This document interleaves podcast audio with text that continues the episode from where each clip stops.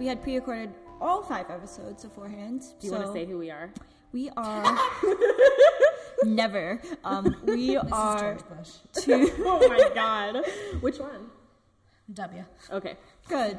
Not the sick one. H. Oh. He's sick, yeah. Okay. Two girls, one scaredy cat. This is Isabel, the scaredy cat. I'm Emily. No, I'm Monica.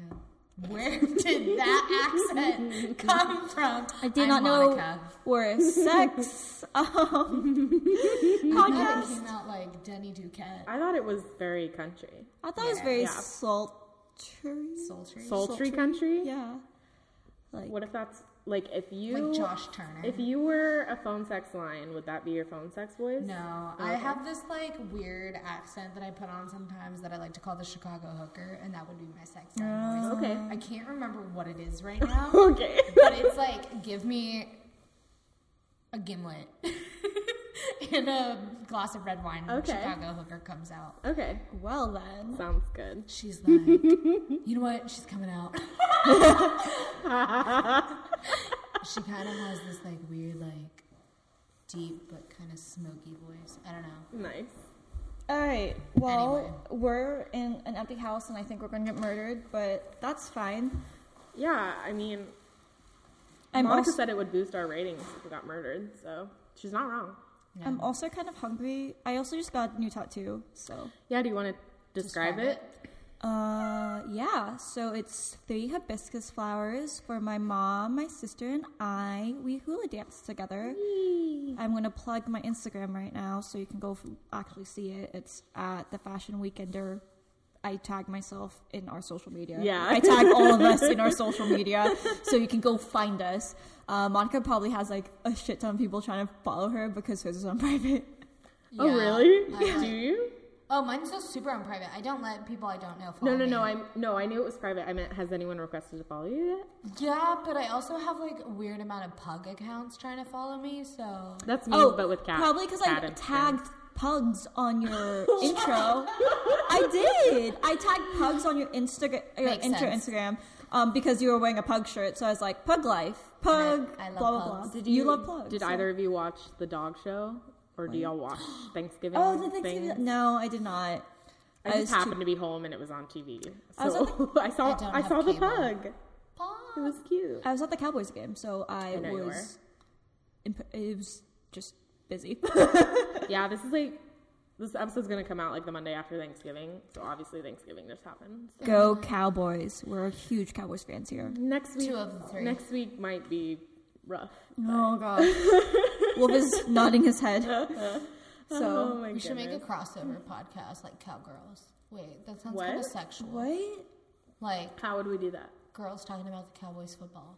Oh, I would be down. I mean, we're already doing that. Yeah, we need. Our, our, our core audience right now is like, can we? Sh- can you shut the fuck up about football? Oh, okay. So that is like a great transition to kind of saying, "Oh my God, thank you so Oh so much." We're kind of blown away about the support. Um, I've been doing the social media a lot on Instagram, and the podcast community there is amazing. Mm, they're so cool. Literally love everybody we've met. I'm going to shout out a few podcasts that like Sure. I'm. Uh, I, we follow that are honestly amazing. Um, Nothing important. Nothing important is honestly my favorite. So shout out to uh, to They're them. awesome. Yeah, they're pretty much the best girls ever. They have sick accents. Honestly, Mm-hmm. like Boston accents are both of them. Oh, I love a Boston yeah, accent. so they're freaking amazing. Um, I made friends with somebody who does like a not forgotten um, Instagram, and she she Oh, posts about you know she comments on her stuff. and she comments Mm-hmm. a lot um, about our stuff, and she actually posted about uh, the person you did, Alison Bothell, No, Alicia. Shit. no, Her name's Allison. no, the one who Yeah. was dating the governor. Oh, um, Chandra Chandra, Levy. yeah. Bye bye. So she posted about her, and that's how I got her hooked on ours because she, I, I was like She like, talks about the same stuff. we yeah, do. she talks about the same stuff we do. So she's pretty awesome. Uh, basically, anybody who follows us and who has, Yeah, there. I mean, has a podcast, we're great. you Y'all guys, are great. You guys are so cool. Like we didn't ever expect this. so, um, like we have people listening all over the world. So, like even if you aren't from the U.S., like Shouts out, yeah. Yeah. Honestly, DM me, become friends with me. Like I'm pretty nice on social media. just Isabel, Just don't, me. Don't become friends. Don't become friends with Monica. And um, I actually do tell them about anybody who DMs me, so or puts us on stuff. I Mm-hmm. tell them instantaneously, and then they go on and check it out as well. So Yeah. we basically we're pretty much active twenty four seven. Um, I get I because I have the fashion Instagram. I'm also Mm-hmm. Doing the podcast Instagram on top of it, and so I I flip back and forth throughout the day. Yeah, I always see the little green dot by our account. Yeah, I mean, I. I'm, I mean, I'm literally online. Like, I mean, I flip back and forth between those two pretty much constantly throughout the day, especially when we're posting or especially when I need to get something out. Mm-hmm. Um, I'm just always on there. I mean, yes, at work I'm also on there. Thanks. Uh, But yeah, thank you guys so much for listening. Like, definitely follow us on social media if you are an active listener. Um, we're always posting stuff, like Isabel just said. Also, you know, follow us on Twitter. I did have a request um, for stuff that you guys could email us. Um, we'll give the email at the end of the episode, but um, I really want people to send in their like favorite international cases Yeah.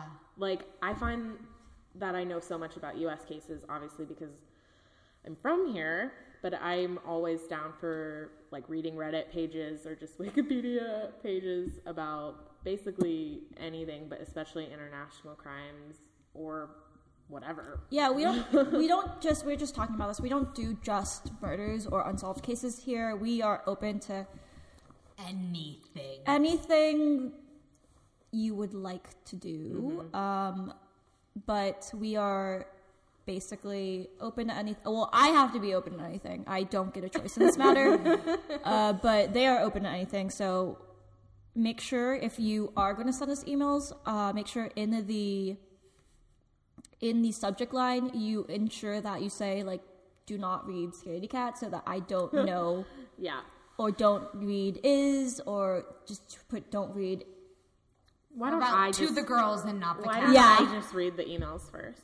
Yeah emily's gonna read the emails first that makes more sense i don't have to be in charge of that Whoop. Oh my god. Um all right so y'all want to do some rock paper scissors to see who's going first Oh, before we get started, um, I wanted to actually uh, dedicate this episode to my dad. Yes. Yeah. Um, so uh, on Tuesday, it'll have actually been a year since my dad passed away. Um, so yeah, I know that he would have been really happy uh, that I'm doing this. Um, he was always very excited about anything that I was doing, especially stuff that I was writing, and Yeah. that's what I'm doing with this. And creative i your dad Yeah. Mm-hmm. loved whenever you were creative he was like your number one fan is your number one fan Yeah, and so he would have been, even though he didn't know what podcasts were, I would have had to explain that to him. Um, definitely, he would have enjoyed this, and he liked you guys a lot. So um, yeah, this one's this one's for my dad.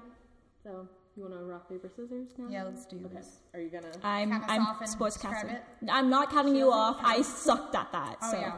One, two, three.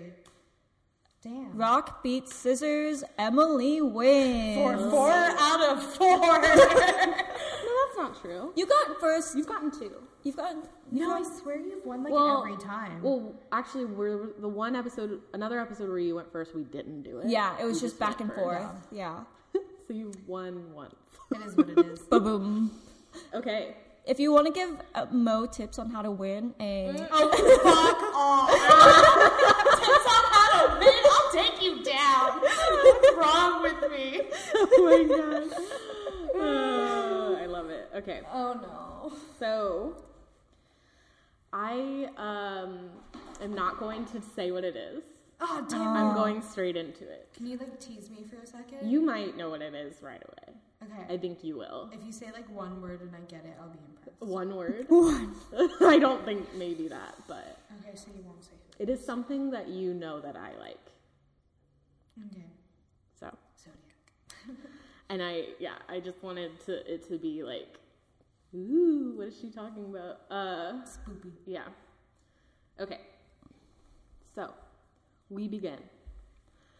Two high school students, David Faraday and Betty Lou Jensen, were on their first date on the night of December 20th, 1968. Hmm. After David and Betty Lou went to get Cokes at Mr. Ed's, which was a local diner. I have no clue who you're talking about. I know. I know you don't, which is fine. Did they end up driving? Wait, what? what? Never mind. okay. I just need like location because like where's Mr. Ed's? I like totally think it's the Zodiac right now, but I can't remember. oh my gosh. oh okay. shit, I hit the mic. okay, go on. okay, they went to get cokes at a local diner. Um, so after that, David turned right onto a narrow, winding road called Lake Herman Road, which was in Solano County in California. Oh my god, so it is. Stop. go ahead. They were headed towards a remote lover's lane. Uh huh. Police traveled it periodically. this warning- literally sounds like the Texarkana one. Like honest to Okay. goodness. Dun dun dun. So, uh, police traveled it periodically, warning couples of the possible dangers of parking in such an isolated area. Okay. It does sound similar. Yeah. yeah. Should I fix her mic? Okay, there you go. At around 10:15, so at night, David pulled off the road to the right and parked 15 feet off of it. So, like, if you actually look at pictures of this area, it's literally the side of the road. It's not like a parking area or a parking lot or anything. It's, it's weird. Does every like state have a or city have like a lover's lane? Like where people like go and make out and I think like always. I mean, kids are gonna make out when they make out. You know. yeah, and they're They'll gonna do it in their and they're gonna do it in their car. and They're gonna do it in their It's the car. only private place they have. Yeah, if Yeah. they have one. What, I- what did I just hit you? me. Sorry. It's me. You hit me. Take action shots. Action shots. Okay, mom. Oh my gosh. Okay. Um, I read in my research that um, people like to park here because you could see headlights coming and just stop whatever you were doing in your car. Oh. That that's smart. when That's cars smart. were coming. Um, so we know that Betty and David were fine until 11:10 p.m. because there were witnesses who drove by and saw nothing wrong. Okay, they, they were parked there. But the last normal sighting of them, there was a second car next to them. Uh, and um, at approximately, uh, I can't say that word. Approximately. Eleven fifteen. So we go from eleven ten to eleven fifteen. Um, Mrs. Borges, who lived nearby, was driving by when she noticed a horrific scene. Literally five minutes. Yep. She sped away down to the main road to find help and happened to pass by a police car and she signaled him to come and follow her like you need to follow me there's some kids. And by 11:19 the squad car had arrived at the scene. So this is how quickly things are happening. Literally five minutes. Mm-hmm. And this is what they assume occurred that night in those five minutes. The person who parked next to David and Betty rolled down his window and spoke to the teens, asking them to get out of the car. The couple refused, and the stocky man opened his car door.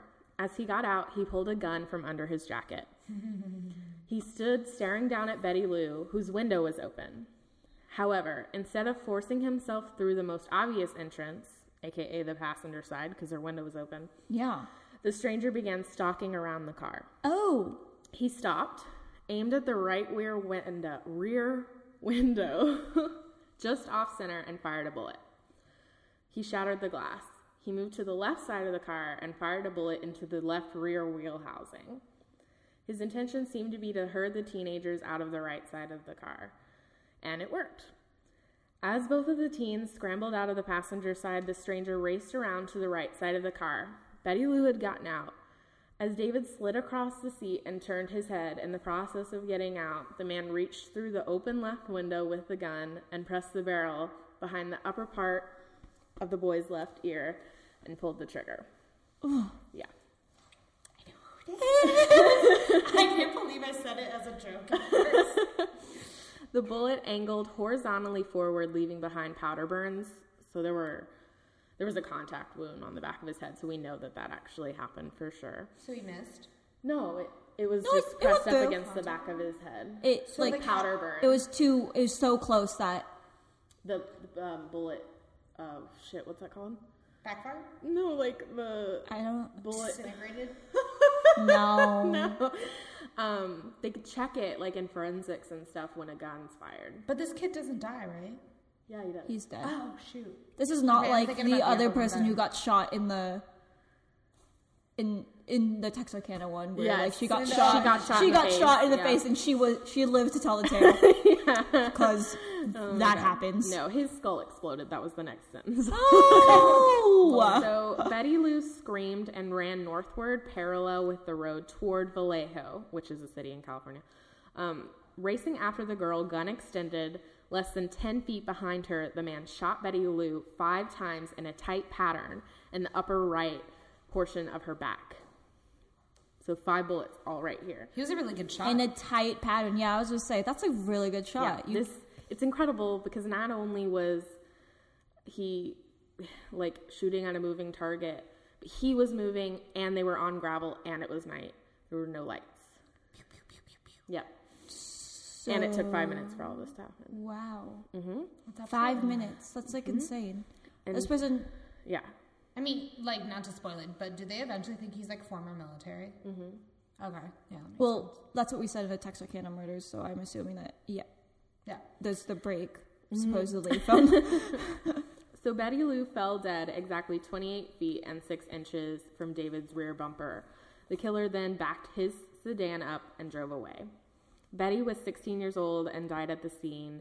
David was DOA at the hospital and he was 17. it's so sad. So the first picture I have is um, the chalk outline and the blood and his car. Uh, so that'll be on the social mm. media. It's That is disgusting. I had never seen this picture till I was doing this research. Let me see. Like, not even in the book. No. I know. You, That's do you see the chalk outline? Yeah. Isn't that crazy? Okay. I love chalk outlines. I They still do It just doesn't feel like that ever actually happened, but I guess it did. I don't know. It just feels like a movie thing. like chalk outlines? Yeah. Oh, okay. Or like this man doing this. Well, I mean, Actually, you know what? Kind of both, though. I guess. I mean, now with technology, you can you don't need a chalk outline. You just need Exactly. you just need a t- you just need a lovely photo and be like, all right, well, math. And and he was DOA at the hospital. Like he was still alive when they were doing this. What were they doing? I don't know. Excuse- Can you like wait until I'm? Can- I need, sir, sir, you have to stay still. I'm drawing a chalk outline right now, please. My leg. His head. it's his head. it's not his leg. his whole his brains are falling out. Oh my gosh. Okay. Gross.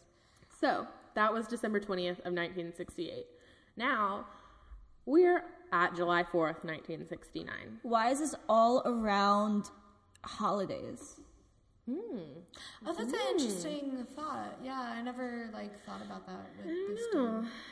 I don't know. It's Post post traumatic stress disorder, maybe. Oh no, that's I'm just throwing. Or like it's the only holidays might trigger it. off.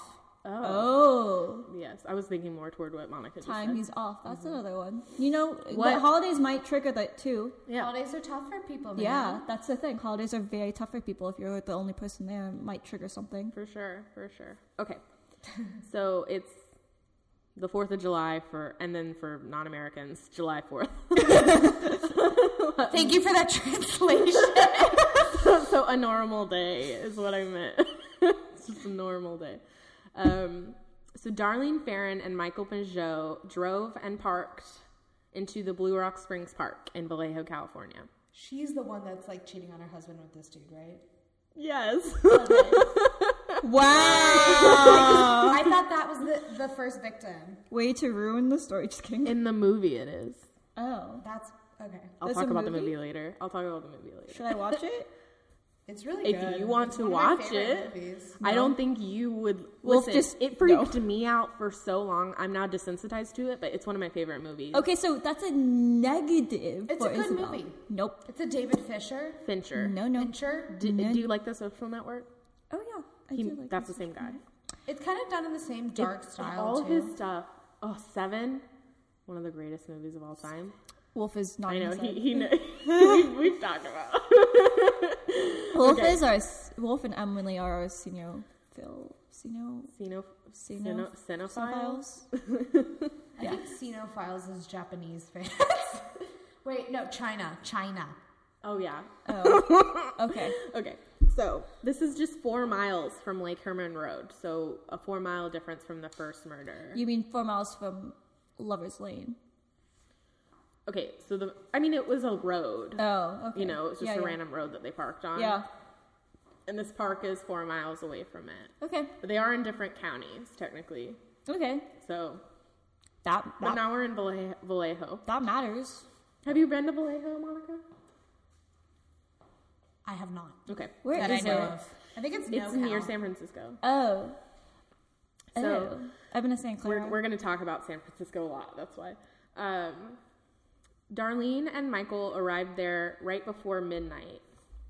Shortly after, another car drove into the lot and parked alongside them, but almost immediately drove away. Isn't that creepy? the person returned only 10 minutes later and parked behind them. Why park beside them and then? I don't. I mean, never. Maybe to make sure it was them in the car. Oh. Because maybe he knew these people. Perhaps. Oh. The driver of the other car exited the vehicle and went to the passenger side door of Ferrin's car carrying a flashlight and a gun. The killer directed the flashlight into their eyes before shooting them, firing five times. He likes fives. Yeah. Huh. The killer directed the flashlight. Oh, I said that. I just said that. Yeah. Both victims were hit, and several bullets passed through Mageau and into Ferrin because she was dri- in the driver's seat and Michael was in the passenger seat. Oh, so he was hit more times than five. Well, he no, just he was hit five times. times. The bullets just went through him and into her. She was probably hit more. Oh, She was probably hit by his bullets and then her own oh, bullets. that's sad. Um, the, attack, uh, the attacker walked away from the car, but then Mi- Michael started moaning, and he came back and shot more times. Hmm. He shot each victim twice more before driving off. Wow. Yep. So by I'm sure they're actually dead. yeah, Of course. except that didn't work. Uh, by 12:40 a.m., someone called the Vallejo P- Police Department to report the attack and take responsibility for it. He also mentioned the murders at Lake Herman Road. Wow. Mm-hmm. Uh, the call was traced to a phone, which like a phone booth at a gas station that was less than half a mile from Darlene's home and blocks from the Vallejo Police Department. Okay, so Yeah. he lives in Vallejo, Maybe. It's a good guess. or Darlene lives in Vallejo. Well, Darlene lives in Vallejo. and Monica said that cheating. So Oh yeah. Yes, Darlene was married, but yep. Okay. So uh, Darlene died at the hospital. She was only 22. oh my God, she's younger than Yes. us. Yes. Oh my god. That's Sorry. insane. Wow. Wow. Michael survived and is still alive today. He survived. Yes. Didn't he like hide? Yeah, he was actually super fucked up after this. Um, I was reading a lot of. I mean, why wouldn't he be? You know, but I. I mean, he got shot seven times. Yeah, and then well, lived. Like his girlfriend Yeah. died. And Well, so yeah. many people like tried to talk I to mean, him this about was this. such a big thing. Yeah, he like didn't want anything to do with it, which I can't blame him for because he was shot in the face, neck, and chest. Hmm. I think that might fuck you up. Yeah. almost as much as getting your neck slit open. Yeah, exactly. so he described the attacker as between the ages of 26 and 30, 195 to 200 pounds, or maybe even more. Um, 5'8, white male with short, light, curly brown hair. So he does he know? Uh, no. I He wasn't wearing a mask yet. nope. He saw his face though, And he okay. Well, I mean, but he, he doesn't. Did, you wouldn't know if it's yeah, a stranger. If it's a stranger, and he did get shot seven times, like Yeah, and he was blinded by the flashlight. Yeah. So it, and it was dark out. So, but yes, he's the only one to have seen his face. So and lived. yes, well, yeah, yeah. Okay, and he, um, this is a picture of Darlene with her ex-husband. Um, she's on the left, obviously. she's young. Yeah, super, looks so super young. Um, she was, I think, married before this guy too. So this was this was her second husband. At 22. Yeah. Alrighty. So August first. So basically a whole month later, Yeah. Escalation. the Vallejo Times Herald, the San Francisco Examiner, and the San Francisco Chronicle each received basically identical letters from someone who took responsibility for the murders at Lake Herman Road and the attack and murder at Blue Rock Springs. Each letter also included a part of a 408 character cipher. A what? A cipher. Like a message written in code. Oh, okay. That's what I was about to say. Is it code? Yes. So this is what the first letter said Dear editor, this is the murderer of the teenagers of the two teenagers last Christmas. Christmas spelled Christ Mass. Oh, yeah. I remember Like- that being Like weird. with Christ in the map. Oh. like like Catholic Mass. oh. Okay. Christ Mass at Lake, Lake Herman and the girl on the 4th of July near the golf course in Vallejo. To prove I killed them, I shall state some facts that I, only I and the police know. Christmas. One, brand name of ammo, Super X. Two, 10 shots were fired. Three, the boy was on his back with his feet to the car. Four, the girl was on her right side, feet to the west. Fourth of July. One, girl was wearing patterned slacks. Two, the boy was also shot in the knee. Three, brand name of ammo was Western. This person requested that the cipher be posted on the front page of the newspapers, or else he would kill more people. So they did it. so well- he didn't um, claim to want to kill like a school bus of kids. Sorry. Oh my god. I'll just shut up. I love this so much. I know you do. Not yet. You're jumping the gun. Wait, but is this not the one that was sent to the newspaper people? Every letter was sent to the newspaper. Oh, okay. Yeah, that's a good point. Okay. This is just the first one. So again, did they do it? Because normally when they Well, um, one paper published it on their front page. isn't it like when you get these messages, aren't you not supposed to Engage. Because then they'll do Yeah, and they didn't want to. They published it like the other two posted it in their papers. It just wasn't on the front Front page. page. And like, imagine like taking like imagine being responsible for something like that, or like feeling responsible for something like that. being the editor? I don't know. but also, you do you want to enable this person? yeah, because that's, that's, the what thing. you're Isn't doing. isn't that what in all the crime scene shows I watch? Not many anymore. um, actually, I've been watching Criminal Minds. Sidebar, but Mm-hmm. uh, all the crime scenes say that you should not be engaging in any ransom notes or in any.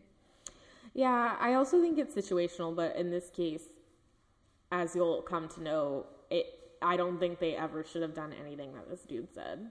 Yeah, I mean, It- I, I I always think that when yeah, based on like this, this based on this, the personality of this person. narcissistic. Yeah, super. So like, this is what he wanted. Yeah, He was never. He was No. going to kill people or not kill people, whatever. yeah. Like it. Just, I think yeah, if you if you're feeling the narcissism and then they want recognition and then it escalates even more. Yeah. Solely, this is solely based off of all my crime scene shows. No.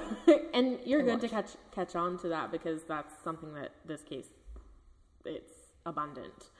Okay, so um, the supposed murders that the writer threatened never happened, so like it didn't matter. Um, on August seventh, so six days later, another letter was mailed to the Examiner that began, "Dear editor, this is Zodiac speaking."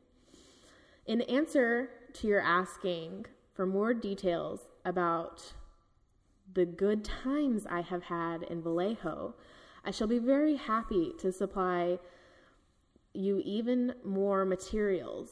By the way, are the police having a good time with the code? If not, tell them to cheer up. Sorry, I'm reading straight from the letter, so his handwriting sucks. Like I'm struggling.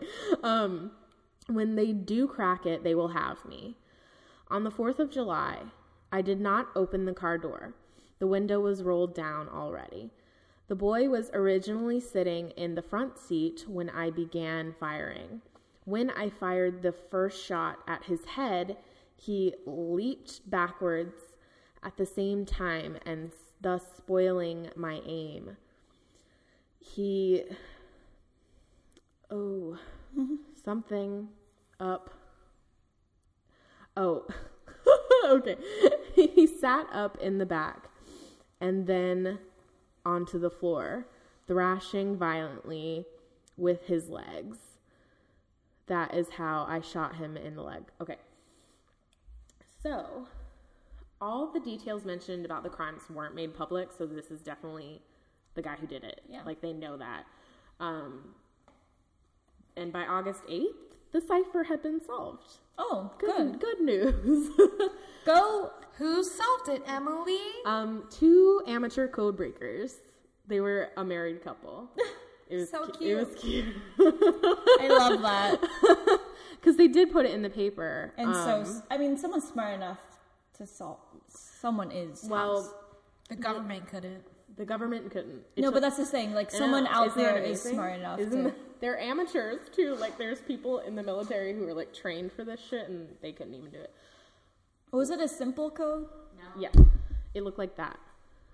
I'll have a picture of it, but like the the sol I'm gonna read it, but basically the solved is above it. But those were the symbols.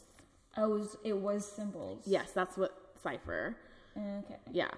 So the and there were three parts, and they were like a third was oh sorry, a third was sent to each paper. So like they had to put it all together. Oh. To solve it. Solve it, yeah. Mm-hmm. Oh. So once all three were published, each paper like had it in their all three in their papers. Yeah. So that people could help and solve it. So I don't think you should ever do that. what? Publish it? Publish this. I Kill people?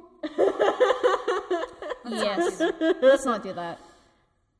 I could probably read this code without looking at this, but I need to, so I don't nerd out.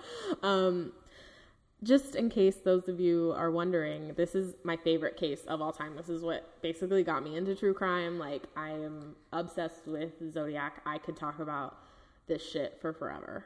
So, okay, this is what the first cipher said. I like killing people because it is so much fun. It is more fun than killing wild game in the forest because man is the most dangerous animal of all.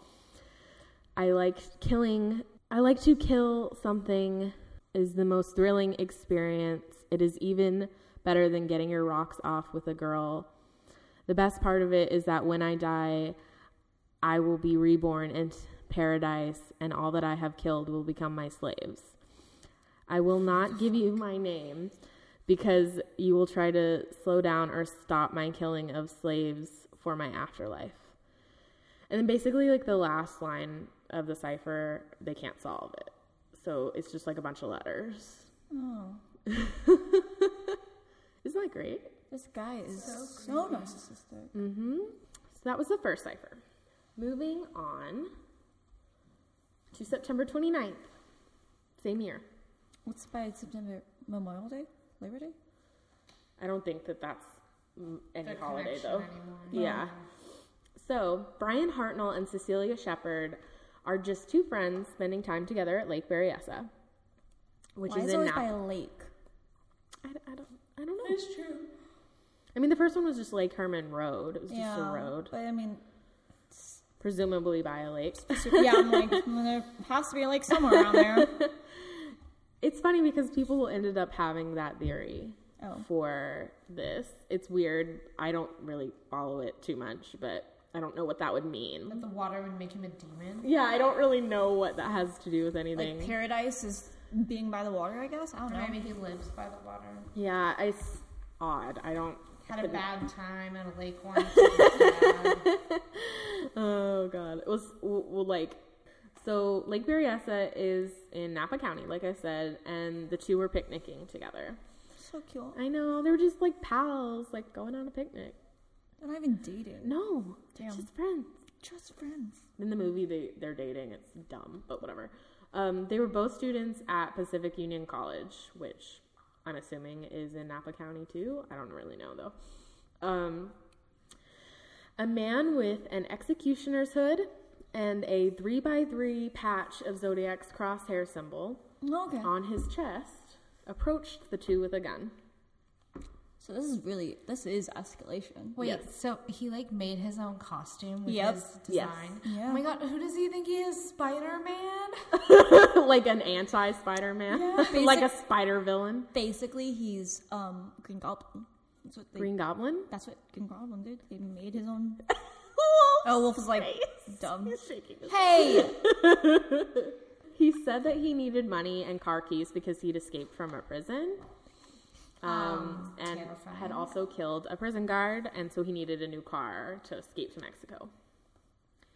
Chill. It's a long drive. From, from California. Napa. Northern Further California. Yeah, California. from Napa. Yeah. So he brings out pre-cut clothesline and forces Cecelia to tie up Brian um, before he ties Cecelia up, the attacker. Yeah.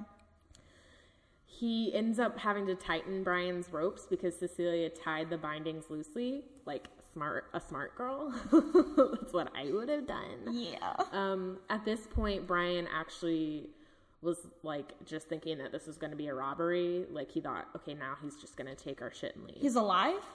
Nothing's happened yet. No, I meant. They're But, just tied up. No, I know. But why are you saying Brian thought he's alive? I'm just How do they know what smiling. they think? yeah. I'm just smiling at you. Okay. um, he thought the guy would rob them and leave, and then the man pulled out a knife and stabbed the two of them repeatedly.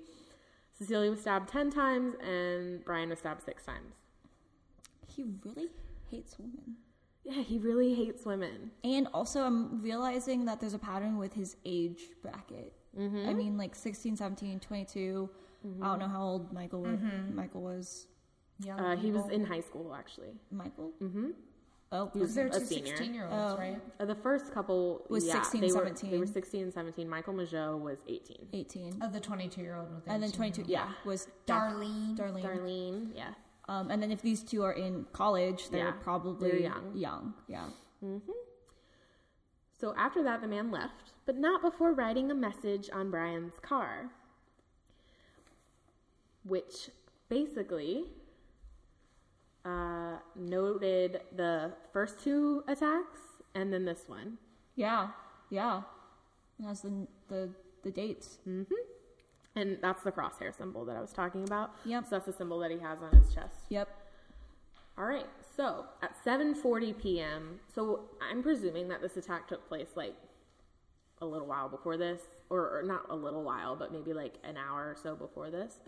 Um, the Zodiac called Napa County Sheriff's Office from a payphone and said they he needed to report a double murder, and then claimed responsibility for it. I mean, he was like, "I'm here to report a double murder, and I did it," and hung up.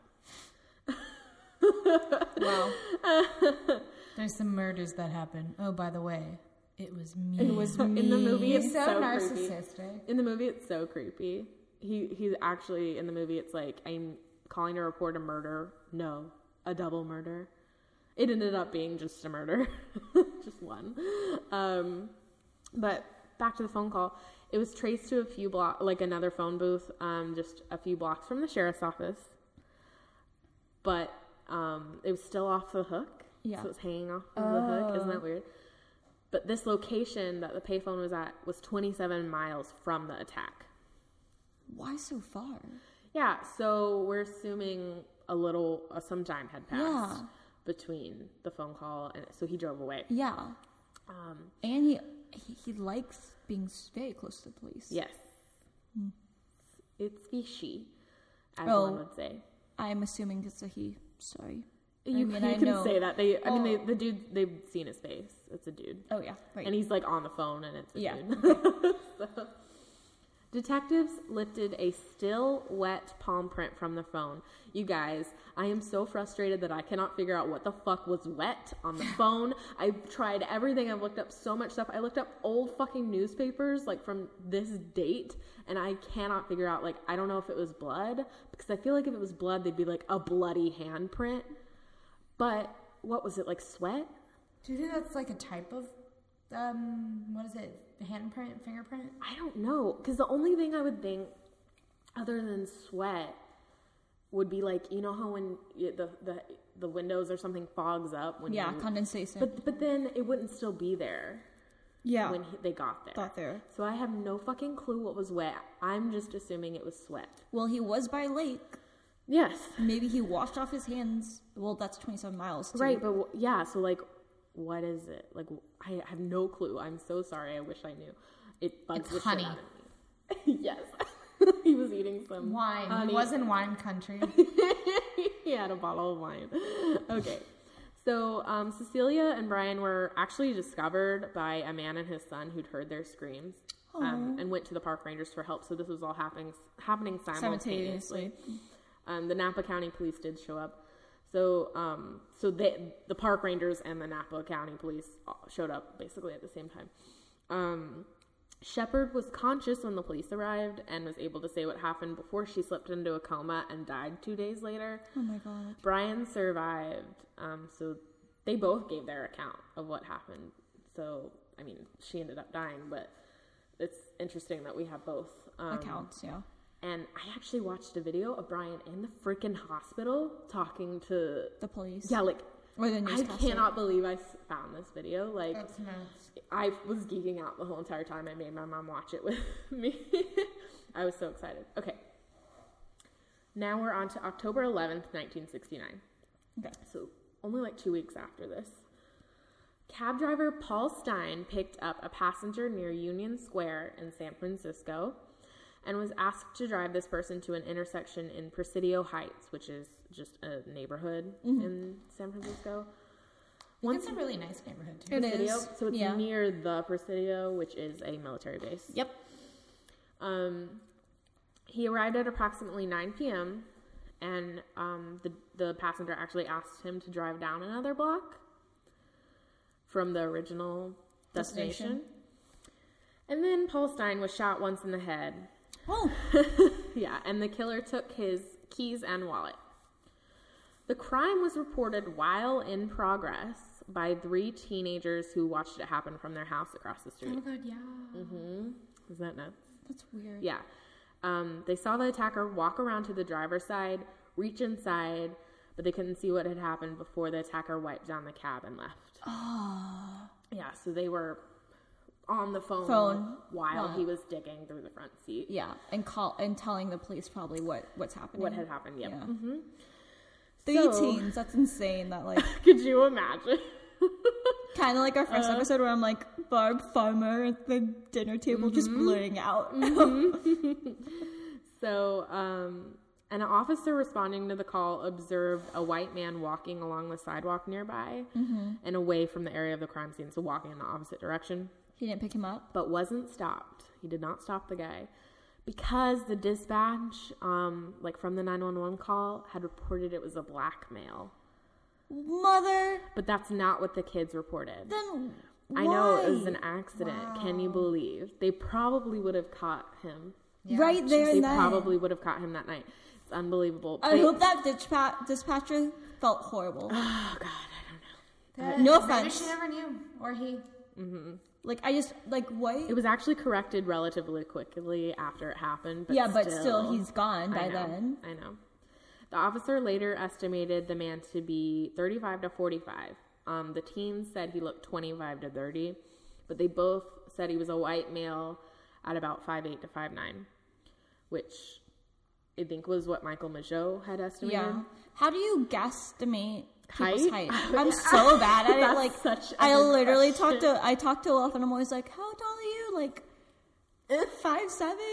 I think like, they I think no. they do it based on you. Like mm-hmm. because I don't think people can just look at people and be like, Yeah. You're blah blah height, you know? I mean, think some people like, can. I think they I don't know. I'm just saying, like, if they were to be like, okay, so how tall are you? And in relation to How tall is this man? yes or how short? Well, short? funny because I'm always going to be like, Evan's taller than me. So No, but you could like look at them and like point Were, to where were their they head like is. where were their eyes? Yeah. at? you know, I'm sure Did you they have do to a look lot. up or down? yeah, I'm How sure they do a lot of that. Yeah, yeah. Um, but yeah, so it's just I'm just so interested in like guesstimating. me too. It's amazing heights. that they can Yeah. do stuff like They have police tricks. So a search ensued immediately after in the area, but obviously nothing was found. They'd gone. Bloody fingerprints, potentially of the suspects, were found in the cab. They're not sure though. Um, as well as a pair of men's size 7 leather gloves that were left in the back seat. A composite sketch was based on the teens and the cops' account, and this is the first and only composite that we ever really get of Zodiac. It's the one that comes up when you Google him, so it's pretty a pretty popular image. Um, so it's that. Wow, he looks just like Darlene's husband. Oh my god. Interesting. yeah. Um, does. actually, a lot of there was like a whole Reddit thread about that. I'm just saying. he also looks like Brian Hartnell. Like if you Google Brian Hartnell. well, I'm like I I haven't obviously, but I'm saying like he looks scarily similar. To, oh, I didn't show it to you. Sorry. Okay. she knows. She's seen it. oh my god. It also comes up when you Google Ted Cruz.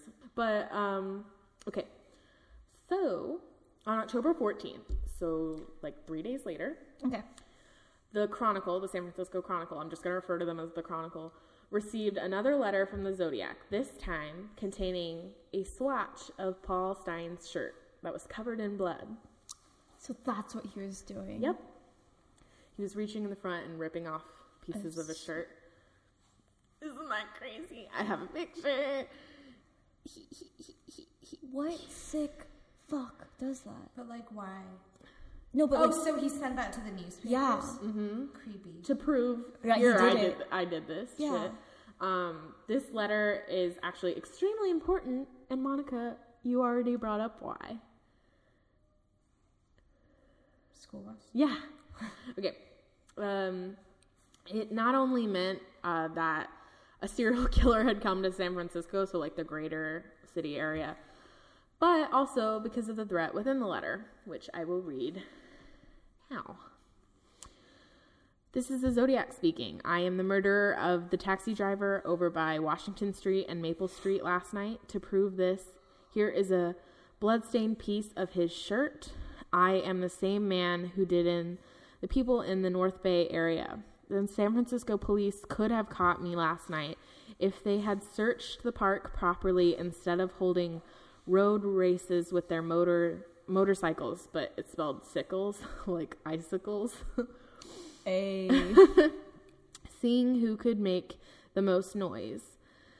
The cab driver should have just the car drivers, not the cab drivers. The car drivers should have just parked their cars and set got there quietly waiting for me to come out of the out of cover. School children make nice targets. I think I shall wipe out a school bus some morning. Just shoot out the tires, the front tires, and then pick off the kitties as they come bouncing out. wow. Yep. So What a sick fuck. so clearly he was Deranged. yeah. Mentally, Troubled. yeah. And they had to take this seriously. Not necessarily because the threats within the letters had been true because he said that he was going to kill people before, but he is killing people. Like even though within the letters the threats he's making aren't necessarily coming true, he's still killing people regardless. So like you need to take it seriously. Yeah. Um I just realized we're both wearing Nirvana shirts. I know. I saw that on your Instagram earlier, and I was like, I didn't wear this on purpose. You were already wearing it, and I was already wearing. it. Sorry, some some humor thrown into this, but yes, take that seriously if you're if something's killing being well, literally people are dying.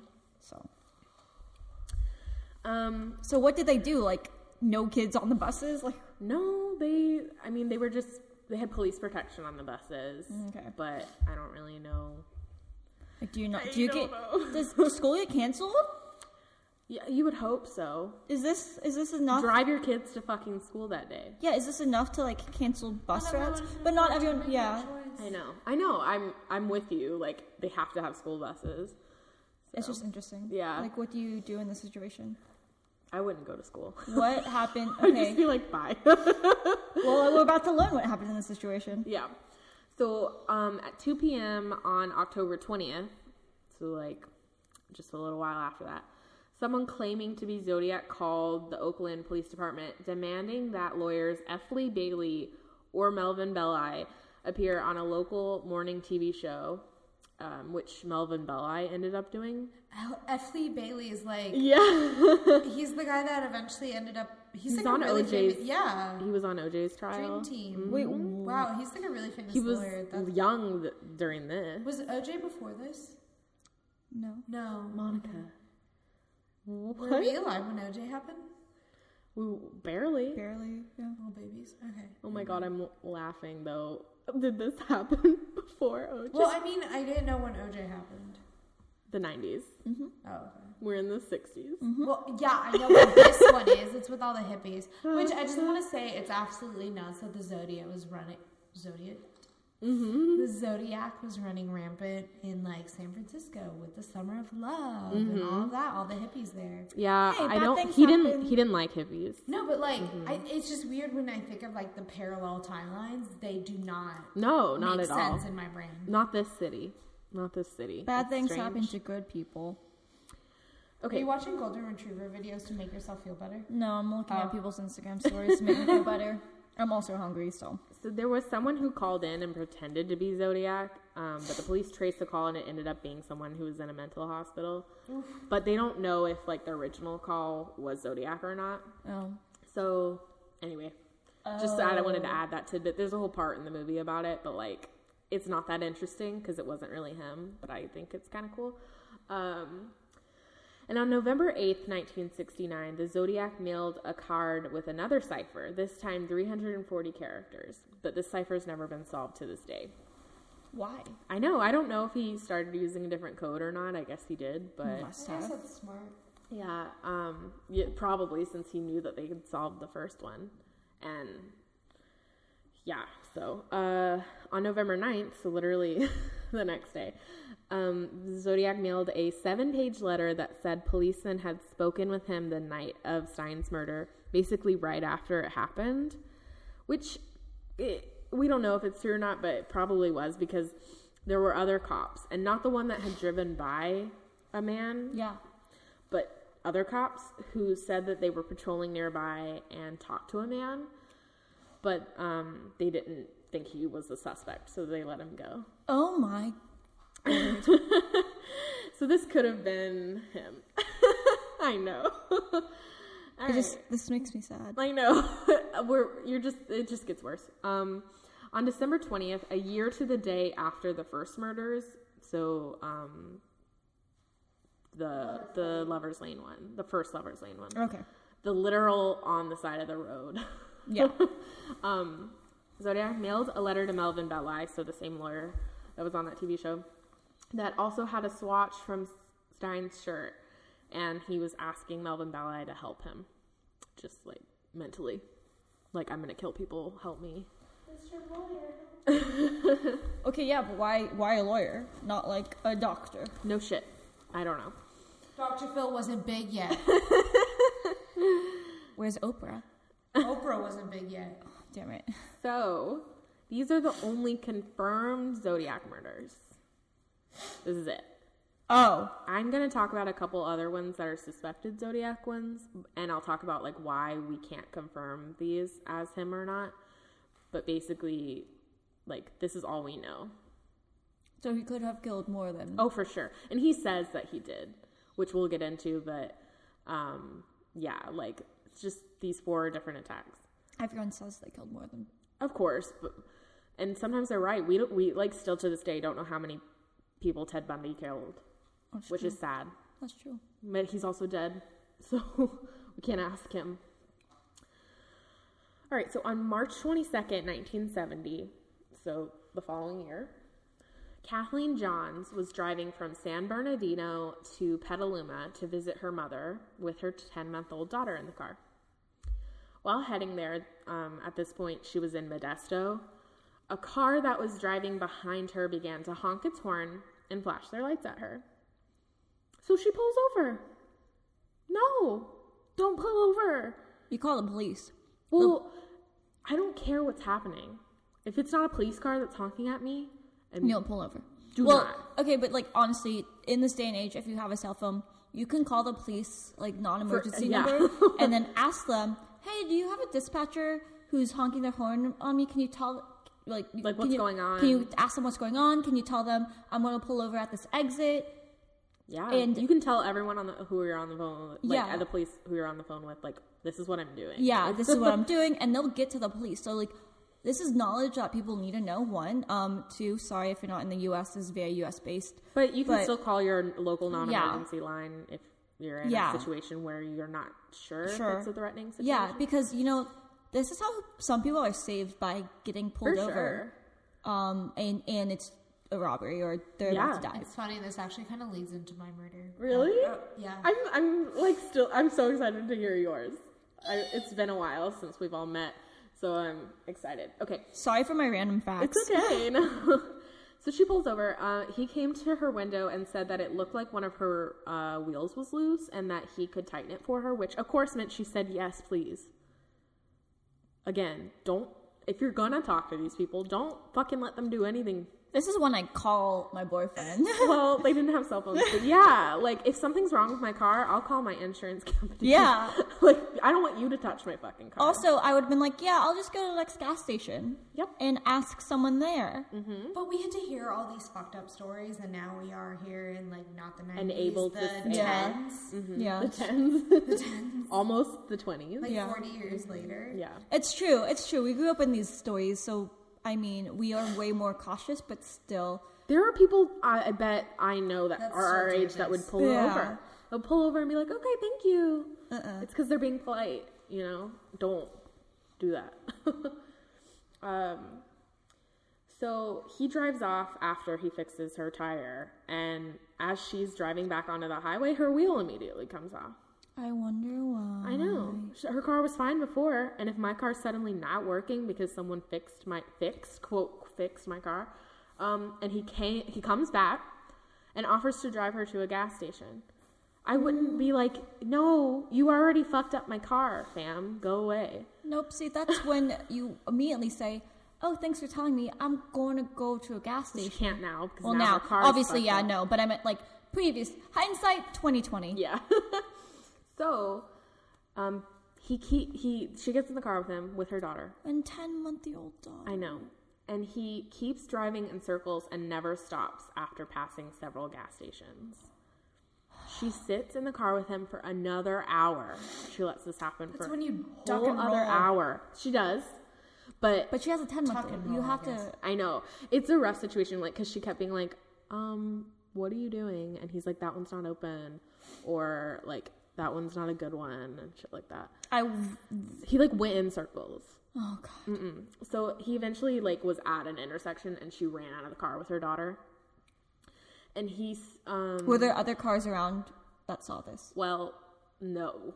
Not at that moment. Oh, sorry. Um she so she runs out of the car and into a field and hides. I actually read the original police report from this, which was really cool. so cool to read. Um, but basically, it said that um, like he didn't get out of the car; he just leant, leaned over and shut the door that she'd jumped out of and drove off.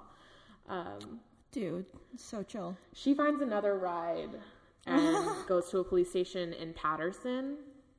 When she gives her statement to the police, um, she actually saw the composite sketch of Zodiac And she was like, and that's was like, him. "That's the guy who abducted me." And you could you could sort of pass that off and be like, uh, "Well, maybe she didn't." Except that when the police went to go get her car, it had been gutted and lit on fire. Whoa. Yeah. Yep. That's not chill. That's not someone who was nice. That wasn't a nice dude. Whether it was Zodiac or not, he was intending to probably do, harm. something shitty. Yeah. I hate that I have the view of the windows. I know. Me I too. keep like I'm- Guys, I am freaking out in this. Yeah, we're never recording again this late. no. 'Cause- I mean, it gets late so early now. It's stupid. I'm so freaking scared. out. Wolf, Wolf took out his knife, and I was like, okay, he didn't. You brought it? Oh, you took it out. it's his pocket knife. It's just sitting over there. you make it sound like he took out his knife. And... I'm, No, I mean, like, a samurai. it's his pocket knife is here, so I'm like, thank God, someone's gonna. I'm glad we have a guy here. Let's just put it that way. We're independent women and don't need no uh, man, except right now. I know. I have two weapons here with me, my own, but I do not. I was expecting you to say my left and my right. In in case in case this this lovely mic stand's about to be a weapon. It could definitely hurt It's about to be a weapon. so when the okay, some accounts said that he threatened her, but I read the original police statement, and that wasn't mentioned at all. I feel like if he had threatened her, she would have said that. So I think people just like to sensationalize that, but still, her car was burnt and gutted. So No, he was like- too chill to be like. He literally closed the goddamn door Yeah, he leaned fucking over, inter- closed yeah. the door, and drove off. He was probably like, "Fuck, I need to get out of here." though." Yeah, so like I Uh, don't think I don't think he found her in any situation there Yeah. because I'm sorry, he would just yeah. What are you doing? the wind is moving the plants. Oh my gosh. Stop it. so between April, so this happened in March. out. So April and the beginning of October of 1970, um, Zodiac wrote six more letters, Oh. um, alluding to several more murders, but nothing c- that could ever be confirmed. A lot of the times, um, he would end his letters with nothing but his crosshair symbol and then a number of how many people he was claiming to have killed. So it would be like his crosshair symbol and then like 12 and then comma SFPD 0, meaning you guys still haven't caught me. wow. Yeah. What a narcissistic bro. So yeah, he's a shit fuck. On October 27th, uh, still 1970, writer slash journalist Paul Avery, he was um, a journalist for the Chronicle. He received a greeting card with the front of the card reading, Peekaboo, you are doomed.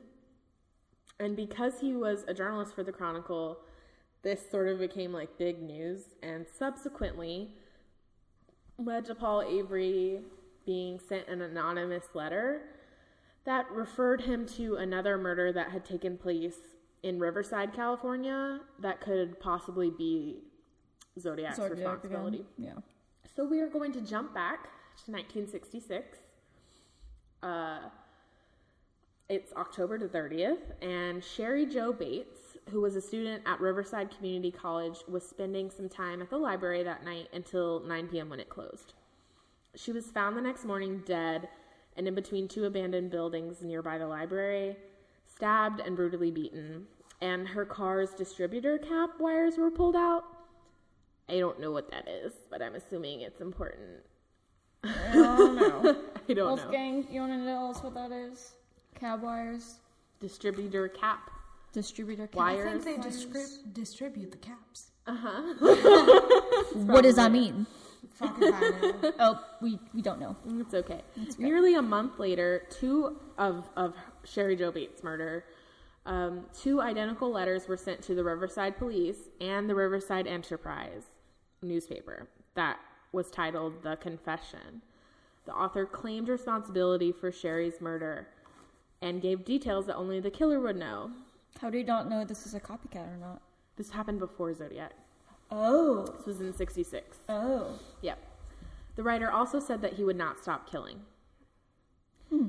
A poem was found carved into a desk at the library at RCC that was really morbid and creepy and ended with the initials RH.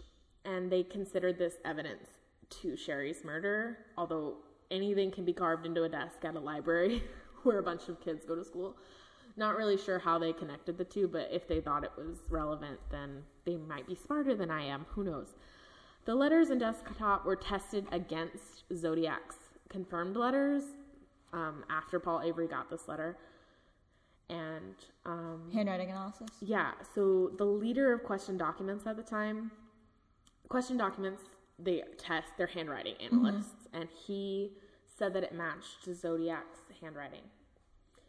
And um, more letters were sent to Cheri's family and newspapers after she died that said she had to die and that there would be more. And it appeared that the letters were signed with a Z.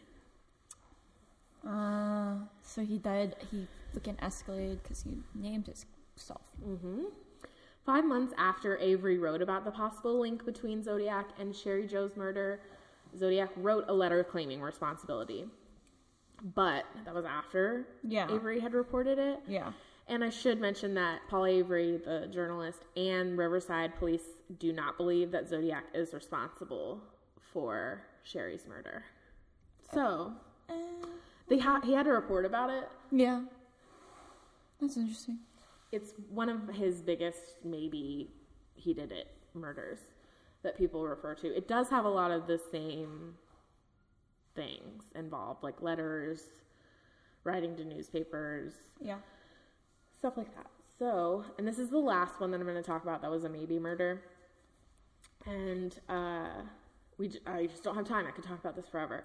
On march 22nd 1971 a postcard mailed to the chronicle and that was also addressed to paul avery was believed to be from zodiac and it claimed responsibility for donna lass's disappearance the postcard was basically a collage of pictures and letters, and it had the phrases Sierra Club, Sought Victim 12, Peek Through the Pines, Pass Lake Tahoe areas, and Around in the Snow.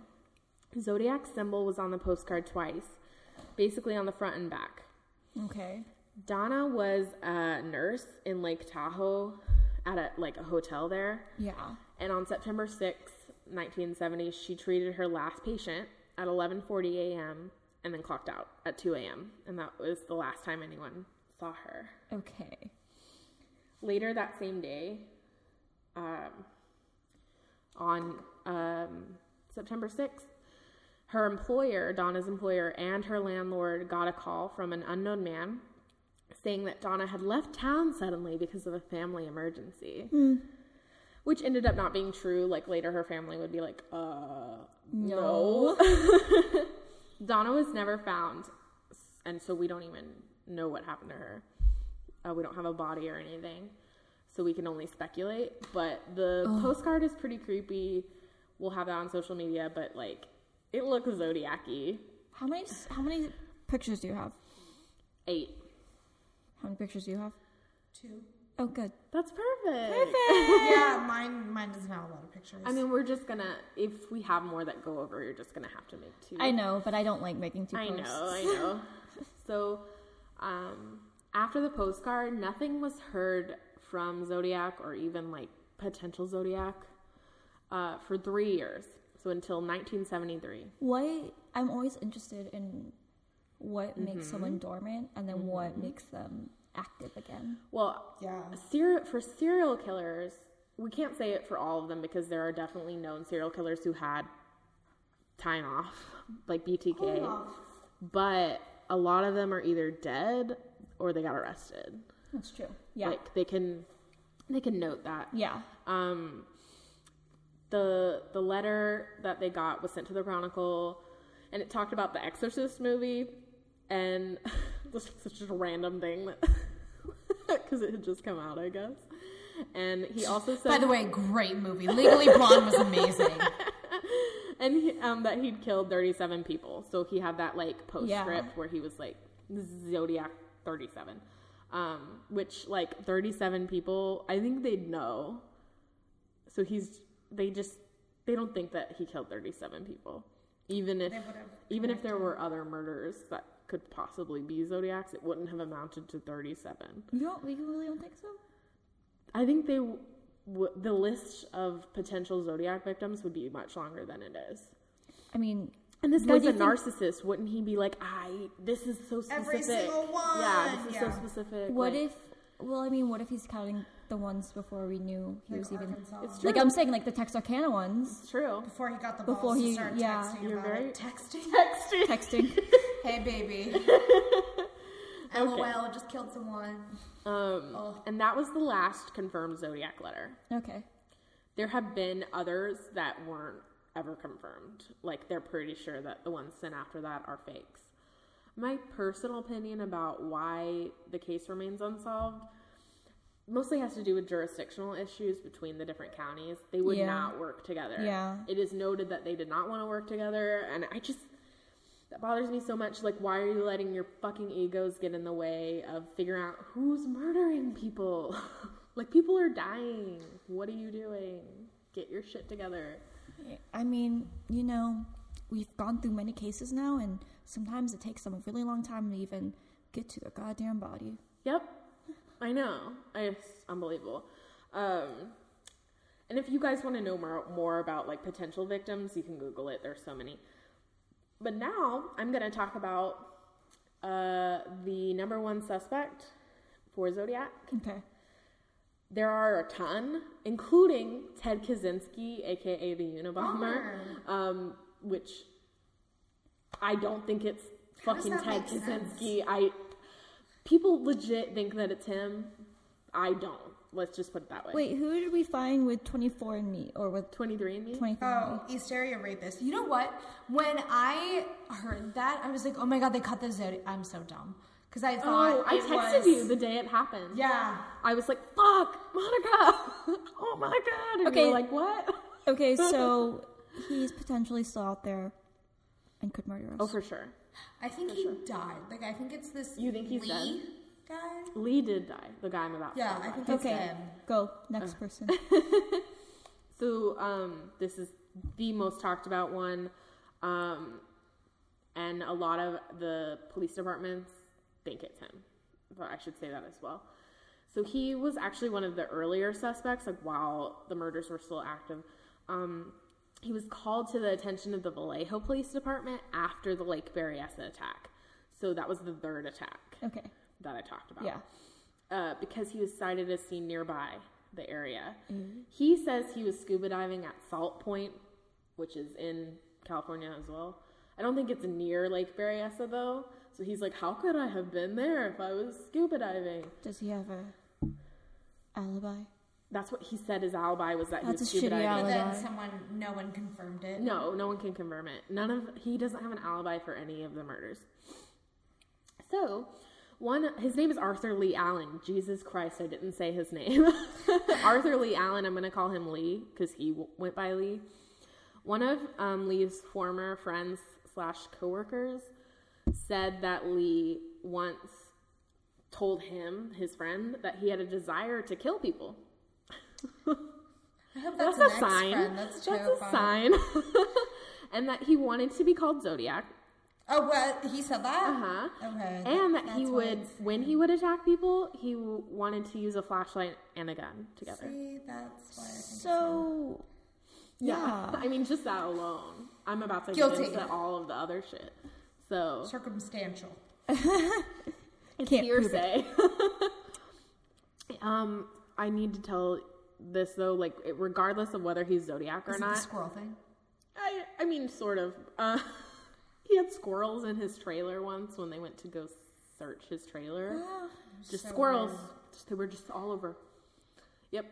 Well, you could be mentally. So I'm about to get into Okay. that. Whether he is guilty of being Zodiac or not, um, we do know that in 1968 he was fired for sexually assaulting children at a school that he worked at.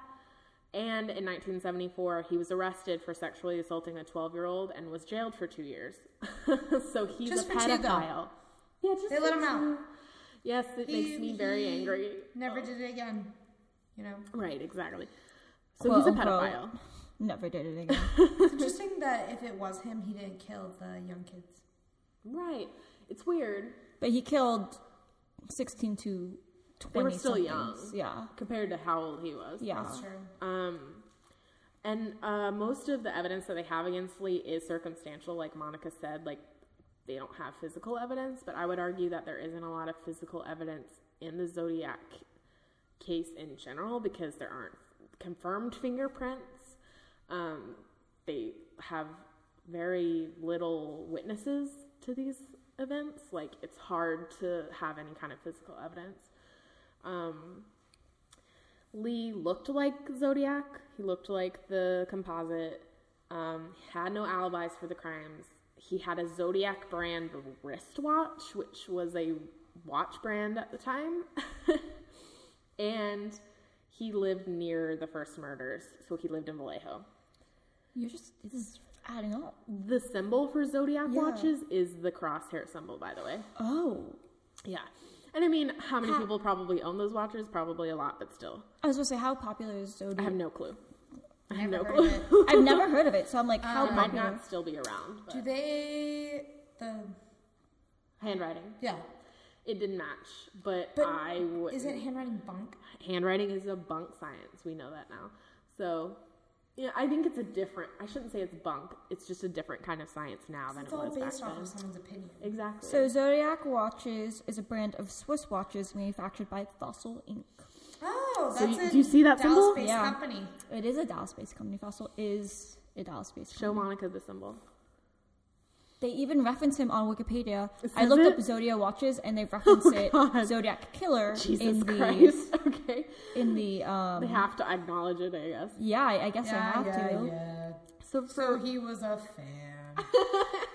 For many years, Lee was discounted as a suspect on the grounds of handwriting analysis, and when DNA came about, his DNA did not match the DNA that they collected from the letters. But now, the DNA that they were studying at the time was proven to be in an accurate profile. So Oh. he cannot be discounted based on DNA evidence. And so um, I have a quote from Robert Graysmith, who was the author of the book The Zodiac, which is what the movie is based off of. It's an amazing book. Monica and I both read it. So good. Like, if you're interested in this, read it. Even if you don't think Lee is the killer, It's just a really just good book. such a good book. It's just a, a collection of everything about Zodiac, basically. And Graysmith is the one that went, like, he thinks it's Lee, He right? he was the one who postulated that it's Lee. And he went to um, go visit that other dude. Yeah. He actually is uh, with Dave Toschi, who was the lead um, investigator for San Francisco Police Department. At the time, they were best friends. Oh, Oh, I didn't know Yeah, that. so like in the movie, Jake Gyllenhaal plays Robert Graysmith, Jake, and then Mark Ruffalo plays Dave Toschi, Mark. and Paul Avery, the journalist I was talking about, is Robert Downey Jr. That's a great cast. It's such a good oh. cast. Anyway, It- it's a good movie. go watch it, except Isabel. She won't like it. I will not watch it. It's a really good movie. I don't care. I will not watch it. I watch watched it yesterday in preparation for this. So. I will not watch it. I do not want to. I will not do it. so this is actually a direct quote from Robert about the DNA from the letters, and it's super important. And I'm just going to quote the whole thing because he said it, and it's amazing.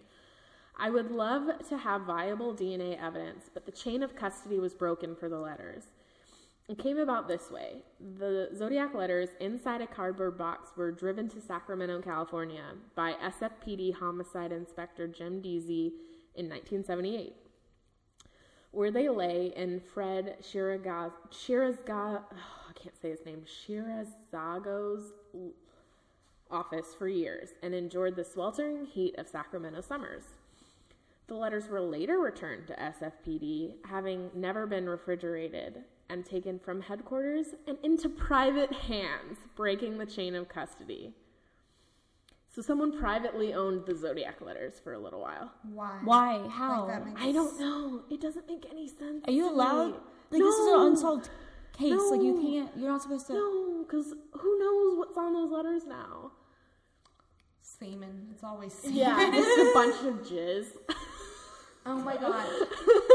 so I'm sorry, this is gonna be an off topic. Okay, I was in the car with my mom. There's this really good uh, taco place in Dallas named El Come Taco, C O M E. But I have a friend that calls it El Cum Taco. No. And I was telling I was telling my mom this and she didn't laugh and I was like, "Oh god, fuck. I'm I either have to like Tell let this sit is. awkwardly or I have to explain what cum is. And I decided to go by explaining what cum is, and I was like, um, you know when a man gets excited and uh, well, you know, yogurt, and she was like, ah. Oh my god. Okay, so back to the zodiac. Oh my god! I can't believe you went through um that with your mother. Oh I thought you were gonna say I would have to repent my sins, and I was like, that is also another thing you should probably do. okay, so this is still Robert Graysmith talking. The television show who organized the DNA testing obtained them from the privately owned, like whoever was privately owning them. Who knows what DNA was picked up during that time? The DNA fragmentary print was obtained by a trace on the back of one envelope, on the front of another, and the seal on the last. They were mixed, and the result was tested to obtain the partial fingerprint.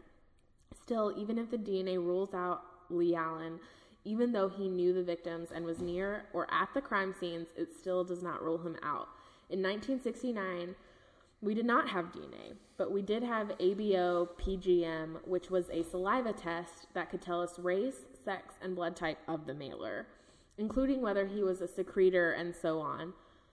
Lee Allen was in the habit of mailing unsealed, unstamped letters from prison inside envelopes he had stamped and sealed to have his friends stamp and seal. So, like, he'd mail an unstamped, unsealed letter inside of a stamped and sealed letter to his friends. Friends, and then his friends would lick. Yeah, why though? Why would he do that? Why would he take such measures? Isn't oh, that weird? That is super weird. Because he doesn't want his DNA Yeah. processed. He's a weirdo. So, um, Arthur Lee Allen died in 1992 of a heart attack. So, it's frustrating. They actually were getting ready to Try him. arrest him. Oh. Maybe. So, that's what Arthur Lee Allen looks like. So like in the movie that it was like kind of made to that he knew that he was going to get arrested, Um, and that's why movie, he had the heart attack. In the movie, uh, at the end, it's basically when Robert Graysmith finally goes to see him in, in person, and this actually happened. Um, he just goes to the hardware store that he worked at. He doesn't know. He just sees Robert Graysmith for the first time. By the way, Robert Graysmith was getting heavy breathing phone calls until Arthur Lee Allen died, and they stopped after he died. See, I know. it's him. I know. So now I'm in conclusion. Uh, SFPD marked their case as inactive in 2004, but reopened it in March 2007, which actually happened to be when the movie came out. Oh. Um, Oh, so it's open now. And it remains open in Vallejo and Riverside. The Cheri Jo Bates murder is still open. Okay. Good news Vallejo PD announced that they are attempting to collect DNA from the back of the stamps on the envelopes that Zodiac mailed. So basically, there is new technology that can attempt to take DNA and separate DNA from glue. Okay. Oh, that's so cool. Yeah. So, like, we had to lick stamps back in the day. Yeah. Or you had to get them wet. You still have to lick them now. No. Well, no, you can use water. That, that used to gross me out by licking a stamp. So I I like just, a like, stamp. Um, they have more adhesive on them now, I think. Oh wait, no, you don't have to lick them. There's a sticker now. Yeah, but, Oh, but back to- in the day, you Yeah. you had to either. But you also the have the envelope. The envelope. I was gonna say, but you still have to lick the envelope. I mean, not Yes, always. but they're they're going for the stamps Yeah. since they're not sure about Who what the the, yeah. shit is. So, so they're trying to solve this case through genealogy testing, which, like we referenced before, was how they caught the Golden State Killer. Um, so they're hoping, like through 23andMe shit. I'm telling you guys, do it. I'm Get I- yourself tested. get yourself tested. That'd be so, fun. like, even if we should the guy's dead now, we'll know who No, did it. yeah, his genealogy. Why don't like people that are related to him go get tested? Well, they haven't gotten the DNA off of the stamps yet, so Oh. I think they'll. I think they'll be more than happy to give it. To be honest, so Really, you think so? in the well, I know this isn't maybe accurate, but in the movie, his his family was like, "Here's everything." Yeah, this guy's a fucking weirdo. Well, yeah, because right? they knew he was a pedophile. Oh, They didn't want him around. that's true. So anyway, that's Zodiac. What about the other suspect that they had in the movie? Um, in the movie, it it was um, my god, I literally watched it yesterday. Because it was like You mean the creepy old man? Yeah, with like it's raining outside, and he office in water, and then he's The like creepiest movie scene ever in the whole world. Okay, we're not going to discuss you this. you can't watch it, Thanks. just from that scene. Yeah. moving. Um, yeah. Moving on. I can't remember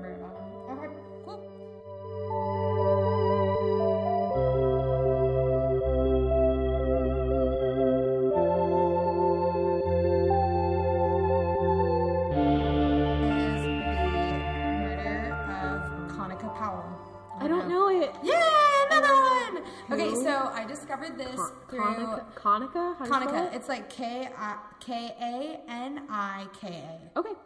And um, I discovered this by reading the Reddit Undiscovered Mysteries thread. I love that thread. It's the So only one I'm subscribed to. So good. I'm subscribed to I Don't Work Here Lady. oh, that's funny. The one like the retail people. no, that's um the I Don't Work Here Lady is the one where random people get asked, Asked. like if Do you like, work here? Do you work here? And then they're like No. no. And they still bother except them? for ex- yeah, and they still bother them and they're like and some people get like really really like Upset? upset and they're like no i saw you helping out this person over there like you have to work here and you're like um Why i'm just being a nice Yeah. human being When I worked at Barnes and Noble and I was off the clock and happened to be there, people would still come up to me and I'd be like, "I'm not working, so I'm not helping you. Did you can go to the customer service desk." did anyone be like but i know you work here though no, I, di- I didn't care. oh I, I would made them go to the customer service. people at Sur La Table. I'm, I would just like go into shop and then I Start overhear helping. someone ask a question and then I'd be like, oh, actually, it's like. If I if I went to if I went while I was off the clock to Barnes and Noble, I would start cleaning, and I'd have to make myself stop. Oh, I tidy Yeah, no matter what I store I go to. But Same. just. I don't do it anymore because I like you know Hate do you guys remember Do you want to talk about it? do you guys remember when i worked at a clothing store um in high school sort of. okay Coloring store? clothing clothing Oh, store secondhand would Wouldn't that be really cool? Secondhand- secondhand clothing store so What? When was this? anytime it's 16 when i was 16 or something like that it's closed down now um anytime i go into a clothing store now still to this day You start folding. i fold i make sure like the, all the hangers are set, like i will put things back on the hangers the amount of times i've literally been stopped and was like can you grab that for me and i'm like dude i'm just cleaning because i hate when stuff is on the Yeah. floor like people are trying to buy things and i don't Yeah. want it on the floor I'm Yesterday when I went to. Barnes and Noble on Black Friday, I was I did pick stuff up off the floor. I was like, seriously, like what Come are you on, doing? guys. yeah Raised guys don't barn. don't throw things on the floor. People in retail don't like that, and people like us are too nice to leave it there. So Exactly. we'll get asked if we If we work, work there, and then end up on don't. I don't work, your lady. Okay, feel free to continue. okay, so um, I wanted to give a major thanks to the Washington Post, the WashPo, and Reddit because there is hardly any other information on this case online. That it's sucks. crazy. I hate it when that happens. Um, also, in addition to this case, it's been covered by Trace Evidence Podcast, episode 27, and the Trail Went Cold podcast, Okay. episode 98. Do you listen to it? I've listened heard about to the Trail Went Cold before. Yes. I'll follow both of them on Instagram. 'cause Yeah, I'll- they're great. Tag them in our thing. Thank Um, the you. the uh, host for the Trail Went Cold, uh, Robin Warder, he posts on Reddit all the time. Like, actually, I think if if there isn't already a thread on Reddit, he makes one Mm-hmm. for whoever he's covering, and if there is already one, he posts in there like, "I did an episode on it." Blah blah. Here's information. the trail went cold. Huh? We should do that. We should. People do it all the time for their podcasts. I, see it on there. Okay, Anyway, continue. so um, I'm going to start off by creeping, creeping. I'm going to start off by reading a really creepy email that she sent. So I just wanted to share with you the scariest thing that happened to me this weekend. Saturday evening around 7 p.m., a man was knocking at my door, and as all of you may know, I live alone. I asked who it was, and he didn't answer. So once I got close to the door and looked out the peephole, I saw a male figure that was not familiar to me at all. I asked who he was, and all he stated was that he was from the FBI and that he was looking for Conica Powell. The X Files. Um, It freaked me out completely because this man knew my name. He held a shield up, but no picture, and he never gave a name. He told me that he was looking for me in regards to an investigation. I told him I had no idea to what he was talking about and that he would need to show me documentation as well as a warrant of some sort. Her door was still closed, right? Yeah, Okay, locked. good. Good. Um, so, bless you. He left and looked out my bedroom window, and I saw him walking. I also heard a voice tell him to walk in the opposite direction. No. The whole situation was scary, and it seems just so false.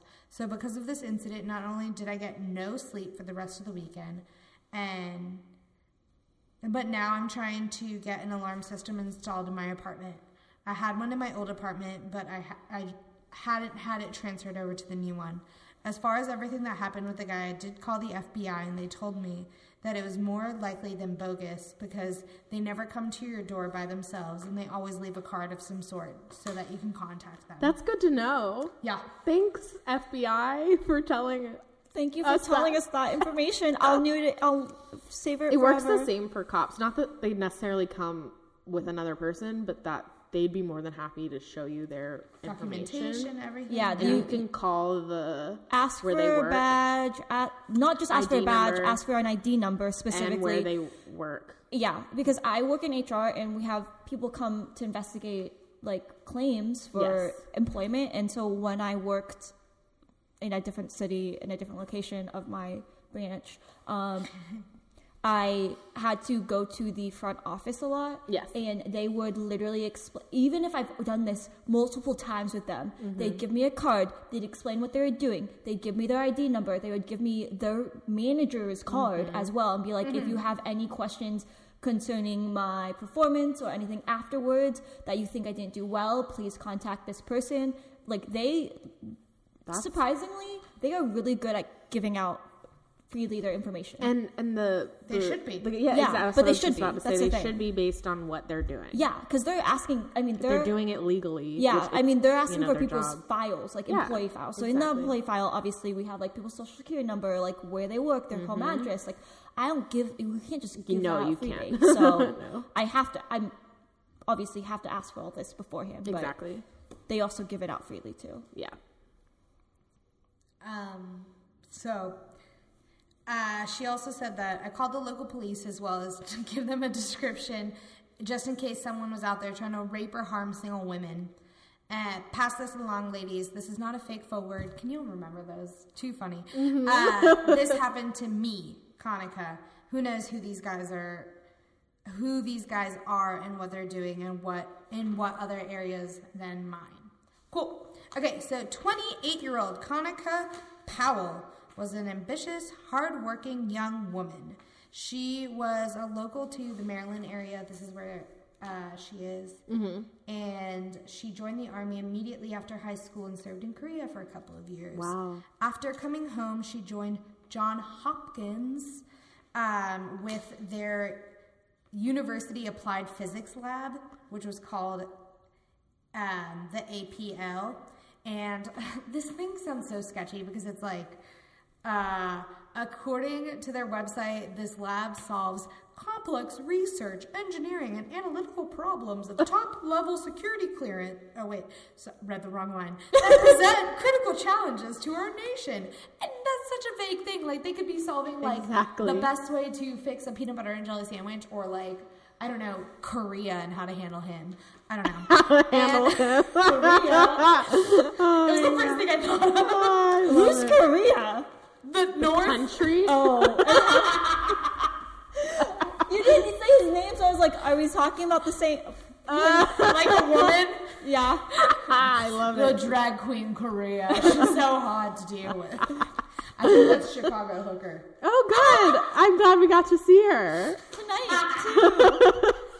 Also, shouts out Go Cox. What? They're, oh, 'cause they're, they're, they're, literally right now. playing right now. Yeah. Who are they playing? It's the rivalry game, so Clem sucks. Um, LSU's playing um, Texas A&M tonight.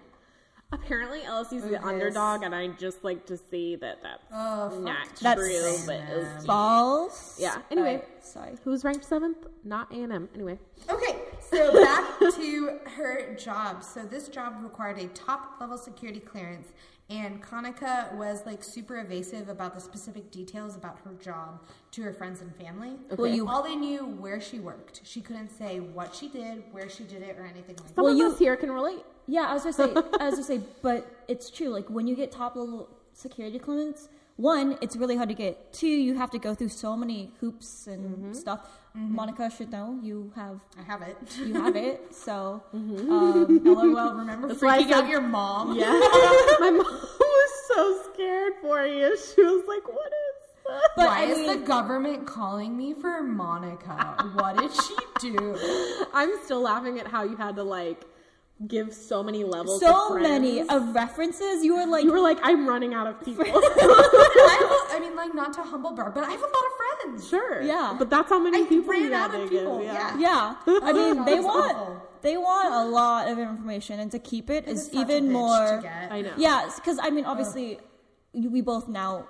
Well, I don't have it because I don't need it. Thank the Lord Almighty. But like, So I some, could see you like getting it. but I might, yeah. If depending on what we make in the future, I might have to start Sure. actually getting it, Yeah. and that sucks. Your company fascinates me. And I do data entry. I type all day.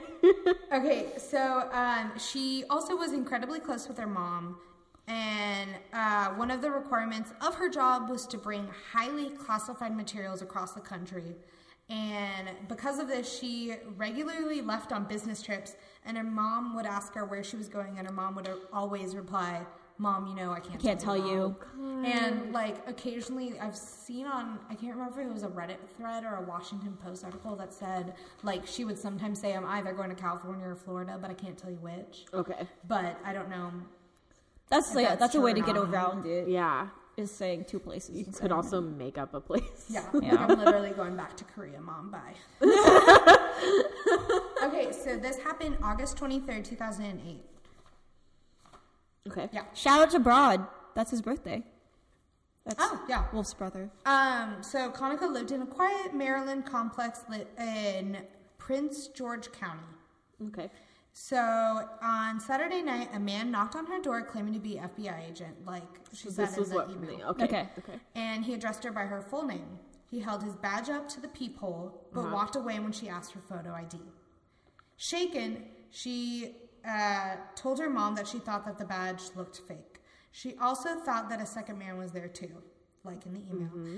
And she did not see him, but heard him yell for this man to walk in the opposite direction. And So I'm guessing her apartment was on the first level. I'm, you know, I didn't have that detail. I mean, they can't walk around her apartment if But sometimes they have like those open air apartments, kind of like I don't know why I imagine your other apartment in LC was like that, but like it wasn't. where you can just go up on the stairs. I don't know about the specifics of like how Her it was. was, or mm. where she. Or like how he got in, because when I'm imagining an apartment, I'm imagining like a closed building where you have to go into the, like security. Every apartment's different. Yeah. I mean, I've lived in several, and there. And the first one I ever lived in wasn't secure like that. There were a couple gates at the front, but you could get in. It wasn't hard. Mm-hmm. So Yeah, that's the thing. Like, even, you know, people follow cars in, people will just say, hey, I forgot my key. Mm-hmm. Fob, broken can you... into apartments before. I mean, like going to go see my friends. Yeah, just, like, exactly. I mean, if I mean, people aren't going to question. Like, if they live there, they're not going to be like, "You don't live here," you know. yeah. I don't do that. So. My, actually, surprisingly, my apartment complex does. there's, like, people. There's not a lot of people who live there, right? yeah, That's there's, okay. there's not a lot. It's a smaller It's a place. very small place. So, literally, I remember, like, the first few weeks. People asked you if you lived there. Well, no. One Oh. guy came out. Like they all saw me move in. Uh-huh. One, but two. One guy came out when Wolf was coming to my apartment, and he was like, he was like, "Did you see that guy coming into an apartment beside mine?" And we knew this guy lived there because we Oh, had met him before. Yeah. This other guy, and this guy was like, "Did you see this guy come in this apartment? I don't think he lives there." And then he like walked back into his apartment, and Wolf was Oh, like okay. pushing me Well, back into like- my apartment. It's like I mean, he could know that that person could just be visiting. anyway, what? But yeah, but, like, But it's we- better to be high alert. Yeah. than- Oh, So- I I'm behind that. so I'm we- that kind of paranoid. So we have a very like tight knit community because we all see each other, know each other. So Mm-hmm. I mean, we all are pretty. It's it's a small apartment Yep. complex. Yep. So I don't know. So uh, basically, she told the man uh, she wanted photo ID, documentation, and a warrant, and he left. Good right? for her. Okay. So she contacted police, the FBI, and her apartment complex security. She Immediately? immediately. Okay. Oh, good. Uh, the after calling nine one one, they arrived within four minutes. So she Oh called like literally immediately. God. Like Go she was, her. she did all the steps, which is like so frustrating because uh, lo and behold, she dies. But um, they canvassed the area, and unfortunately, didn't they did not find anyone matching the description of who I don't know her description. Okay. She, uh, bless her heart, wrote the event off as an attempted scam.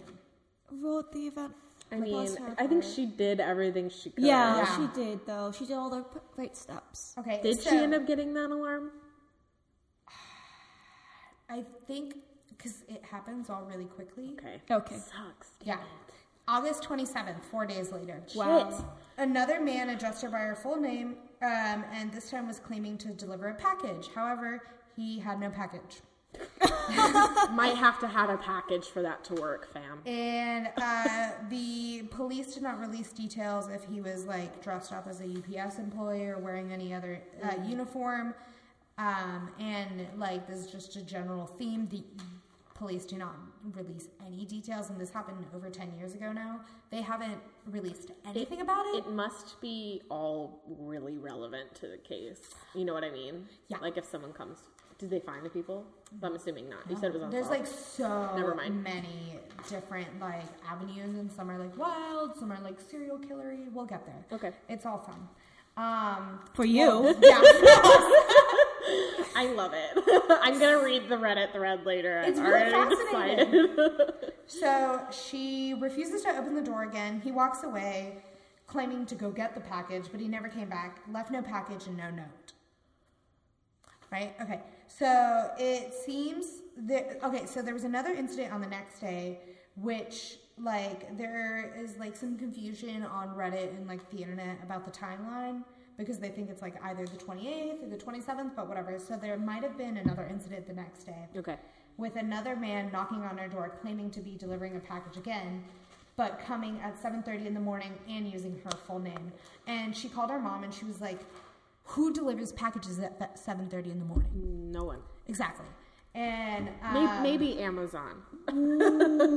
she the police were called again but they didn't find a man um, no amazon doesn't even come Yeah, I was just like, early. Well, no, I was gonna say they don't even they don't knock on your Like a door. they just leave it. man. You just leave it at your door. No, actually, the last time I got They an Amazon knock the package, they knocked on my door. They knock on my door sometimes, but they walk away. Oh They yeah, don't stay there. Yeah, they, they walked away. I was Which freaking out. scares me because I I, look out the peephole and there's no nobody one's there. Yeah. I don't get so freaked out in my apartment. Y'all know why. Because it's like enclosed and Yeah. stuff. Like it, if there's someone just They're specifically outside. targeting you. Yeah, I mean if there's someone just loitering out in the hallway, they're gonna get noticed. Yeah. It's not like a home. So So she was leaving the next day for a work trip and really needed to run errands. And um, she called off like work so that she would run the errands in the daytime because of all of the stuff that was happening to her instead of doing it when she got back from work and doing it in the dark. So she was taking like every precaution. That's nice. And she left her apartment for a few hours, arrived back home a little bit before noon, and a man was waiting for her in the hallway. Oh. No of her home? Of her, yeah, of her No! home. No, no, no. Oh, of the like, apartment I outside. was like, no. oh my god, can you imagine? That's my biggest nightmare. Oh no, no. biggest no, nightmare. no. That's why I have like motion detectors in my house. Smart. So I I'm wanna not get sleeping Video cameras, but whatever. Okay, so in my apartment Um, tonight. I, I like half want to get a gun, but who knows? Okay, so she You was half shot, what? Half want to get a gun, but Oh, got it. Yeah. She was shot several times in the torso, in the torso with a handgun. Outside of the apartment. outside of her No! apartment, like just right there. Like she was walking up, the bang bang, and that was it. And um, her neighbors overheard a woman screaming in pain. The police were called immediately at 11:50 a.m. And um, she was rushed to the hospital. She never regained consciousness and died the next day. Oh my god. How does no one see this then? That's crazy. That's like this is why people think it was a hard hit. Um, Um, God. And her wallet and keys were found next to her body. So it was a So there robbery. wasn't- So even a ruled rob- robbery. Yeah. Okay, so and they they didn't go in her apartment, right? no, Fuck. right? So they only wa- they only wanted her. I mean, They only wanted to kill her. Yeah. I mean, people are murdered for stupid Very- reasons, Yeah. but So, like I said, there's various reasons, including um, connection. Okay, so there's a connection to another murder that happened in Prince George County, Maryland. He's gonna go pee outside, I think. No, no, he's he, uh, someone's calling him calling. on the phone. Oh, Yeah. got it. And so there's another go closer to the mic. Another potential to a security worker named Sean Green, who worked for the National Counterterrorism Center in Northern Virginia. He handled computers and worked in IT with, and had a very high level se- security clearance as well. Also, he lived in Prince George County, Maryland. Sean Nicholas Green was 31 years old, and he was stopped at a red light at 5:31 p.m. broad daylight. When a man approached his car, fired several shots at the driver's side window of his black Cadillac and um, left immediately. Eyewitnesses claimed that the attack seemed personal and targeted, and the family and police, however, were baffled since Green was a loving man who lived alone, a self described square who loved his job, and served as a role model to his niece. niece wow, nieces? I was a niece. I'm going to stab you with my niece. Nieces and nephews. Um, he didn't seem to have any significant enemies nor engage in high risk behavior like Kanika, or much like Kanika Powell. Yeah. And the connection between the, his death and Kanika's was made by the Washington Post, who speculated that their jobs could have had something to do with their murders. This one, Green's death, gives me the creeps because it seems expertly executed, like quick, clean, in and out. Yeah. You know, like a very targeted hit. And pause. What happened? Oh, we're was just saying. that LSU's not favored to win the game tonight. I'm Yeah. like, shut the fuck up. Anyway. Well, I mean, South Vegas, Car- baby. South Carolina is 100% not favored to win this game. Are they, Clemson, but they're doing well. but they're doing well. Clemson is number. can st- oh, he has his phone. Yeah, he has can a phone. Feel it. His phone. You know who's doing really well this season that I like barely care about? Who? The dogs. Georgia. Georgia. Yeah, I Go know. Dogs. We beat them though. Oh my god, I went on a walk with my dad earlier and he was um, watching the Georgia game. Like On on his his, cell phone I with love headphones on and we're like walking around this gorgeous little Y'all weren't talking. He's so. He'd occasionally would poke me and be like, "Look, score." He cares. He loves Georgia He so likes much. Georgia, I think, a little bit more than my brother does.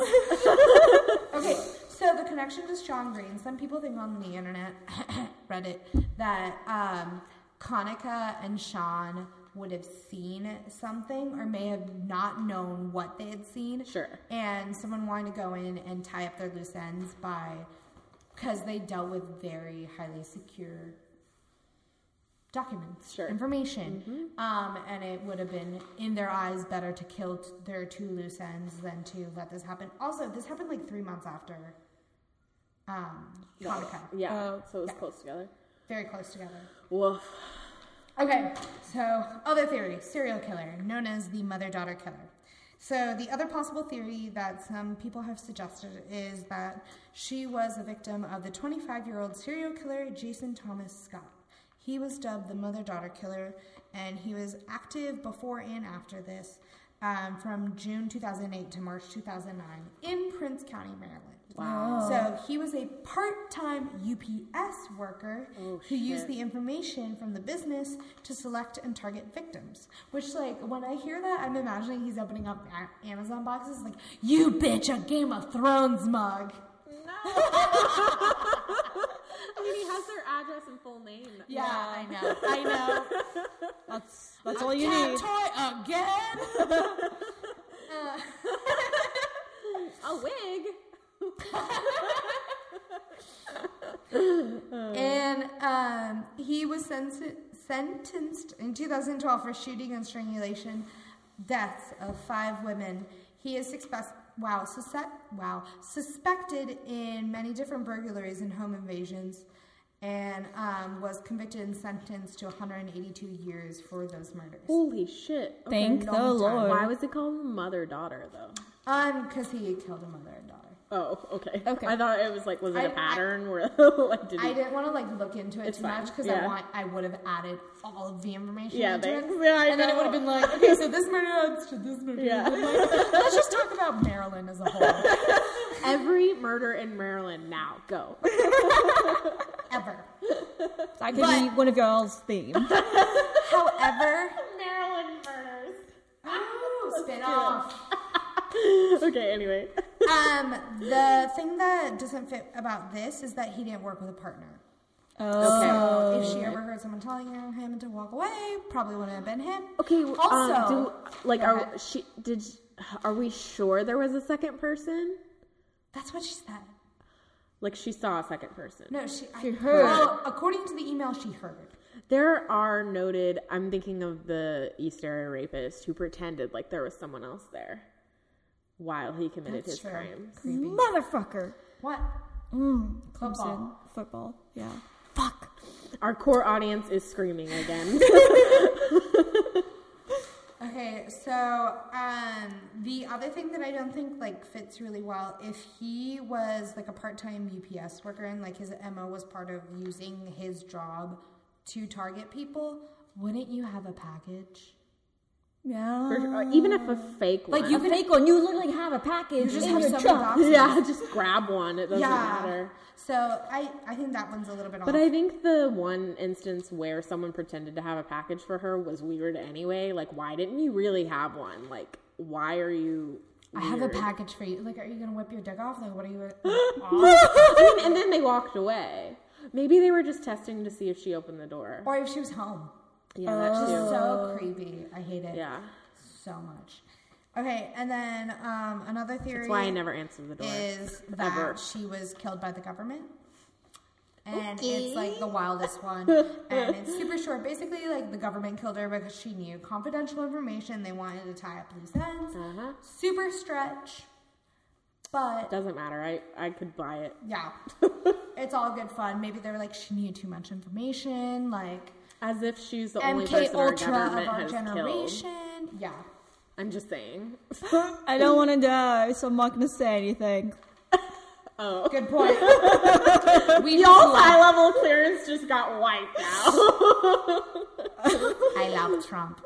No, I don't. and we don't though. So. Um, okay, and then the last theory is that it was all completely random, which I do not believe in this one because it seems like she was absolutely targeted. She by, was for sure. and the attacker knew her name, where she lived. Mm-hmm. He was lurking for her, and it seems like the men were specifically focused on her. Mm-hmm. And um, it sounds like a hit. She did everything to protect herself, and it sounds like someone did something wrong at Apple Labs, and she figured it out, or they thought that she had figured it out and wanted to eliminate her. And that's that. Oh God. Yeah. Quick and nerdy. Again, I'm not going to say anything because I like my life, so. Okay. And my job. I love America. Da-da-da-da, America. I have a question for y'all. Yeah. So, Is this our like? our wrap up question. Oh, Yeah, thank yeah. God, wrap up questions to Okay. make me feel better. What is your favorite form of egg? egg? And this can be in a cake. Oh, As that's well. That's too broad. Fine, just a favorite form of egg. No. No, because like that, guys, that's so broad. Don't shit on my eggs, Isabel. I'm not shit on your eggs, Why, Monica. Why, why don't you go first? Let's hear your answer. yeah. Um, Emily, you should have known this already. It's motherfucking quiche. I called it. I knew it instantly. I instantly. love quiche. I remember when Madeline trips with her and she'd be like, just get me a quiche. She like would steal my quiche at my home when I had it in the fridge, which was fine. I let her that do like it. really delicious crustless quiche. Ugh, mom it's Yeah. good. It's so good. I love that. right. What's Huh. yours? Um, Um, you know what? I love a good deviled egg. huh. I love a good deviled Ew. egg. Sorry, man. Give me. This is this wolf. Freaking hate him. Give me a sunny side up in bread any day. Like, Oh, That's it? like a toad in a hole? yeah. Like, Oh, okay. right on. That's a cute name for it. That's it. what Sarah would call it. there's other names. It's like a boat. A, a, Boat? a boat, yeah. Yeah, This one heard of my that. Oh, boats. okay. Um, I would just call it a Egg in a hole. side up egg on egg in a hole. Egg in a hole. Yeah, nest ones. Yeah. Oh yeah. So many good places do it. Um, shout out to Scratch Made Bakery in Amarillo, Texas. If y'all ever go there, I 100% tell you go, go to there because they make the best brunch and they are also featured in Cupcake Wars. Aw. Yeah, Great show. great show. All right. Um, we may or may not have a theme for our next episode. Who knows? Monica and I decided that we'd like to maybe try that out. Test it out, make it a little fun. Yeah. So so maybe send. we'll. Oh, go oh, ahead. So I was gonna say, send in your um, ideas for our themes. If you're internationally based, like we'll take them. That would be 100%. awesome. Yeah. Um, Our email is two girls, one scaredy cat, sp- all spelt out. There's no numbers on that one. Um, at gmail.com. You can DM us if you don't want to email us, so we can't get your personal information off your email. Um, DM us at this is number two girl G. Mm-hmm. Is it The G? numeral. yeah. Number girls. two G Is it Girl, no, it's girls. Oh, it's girls. Yeah. Okay, I don't. Sorry, I was like, wait, is it just G? No. Okay, sorry. Let me redo that. Okay, so our, all our social medias are at two the number two girls G R G I R L S. Shit, I can't spell. Um, number one S C like Scaredy Cat or South Carolina. I'm Yeah. just throwing out there because we're playing right now. Uh, so that's our socials. Yeah, please, please follow us. Um, also, Rate, review, yes, please subscribe. rate and review. We're thinking about maybe having a contest for people who rate and review. Like, we're maybe gonna have some like stickers and some merch. Like, Merch We'd, we'd really like to do that. And so, if you rate and review, uh, you'll be like automatically entered Entered. into that when we end up doing that. Yeah. So, like, I think you guys should do it. Just saying. rate, review, subscribe. Show tell us. You have to screenshot it and send it to our email though, because I I, I will not be able to know who rated and reviewed. That's true. Yeah. Like you have different usernames sometimes than your actual name. So so if you want to be entered, um, and that will be from like literally fo- whoever first our first one who did it, who I know. thinks Yeah. It's someone we're friends with. Yeah, so. so we can do it from like first all the way up into a certain point, Yeah, or we'll- by the or by a certain number. So Yeah, we'll we'll t- think about it, but basically we know we want to do a contest. So like Yeah. get it's get a heads up on that. and we might be changing our logo, so it might be our old logo and Yeah, then who a new logo. Yeah. So Vintage. Vintage. Yeah. Our very quickly vintage. so yeah, um thank you guys so much for listening. Love again, you guys. yeah, we can't we can't thank you guys enough for actually listening to this shit. We Yeah, we're shocked. Thank you so much. Thank you so much. um so peace out. Thanks, guys. Bye. Bye. Love you.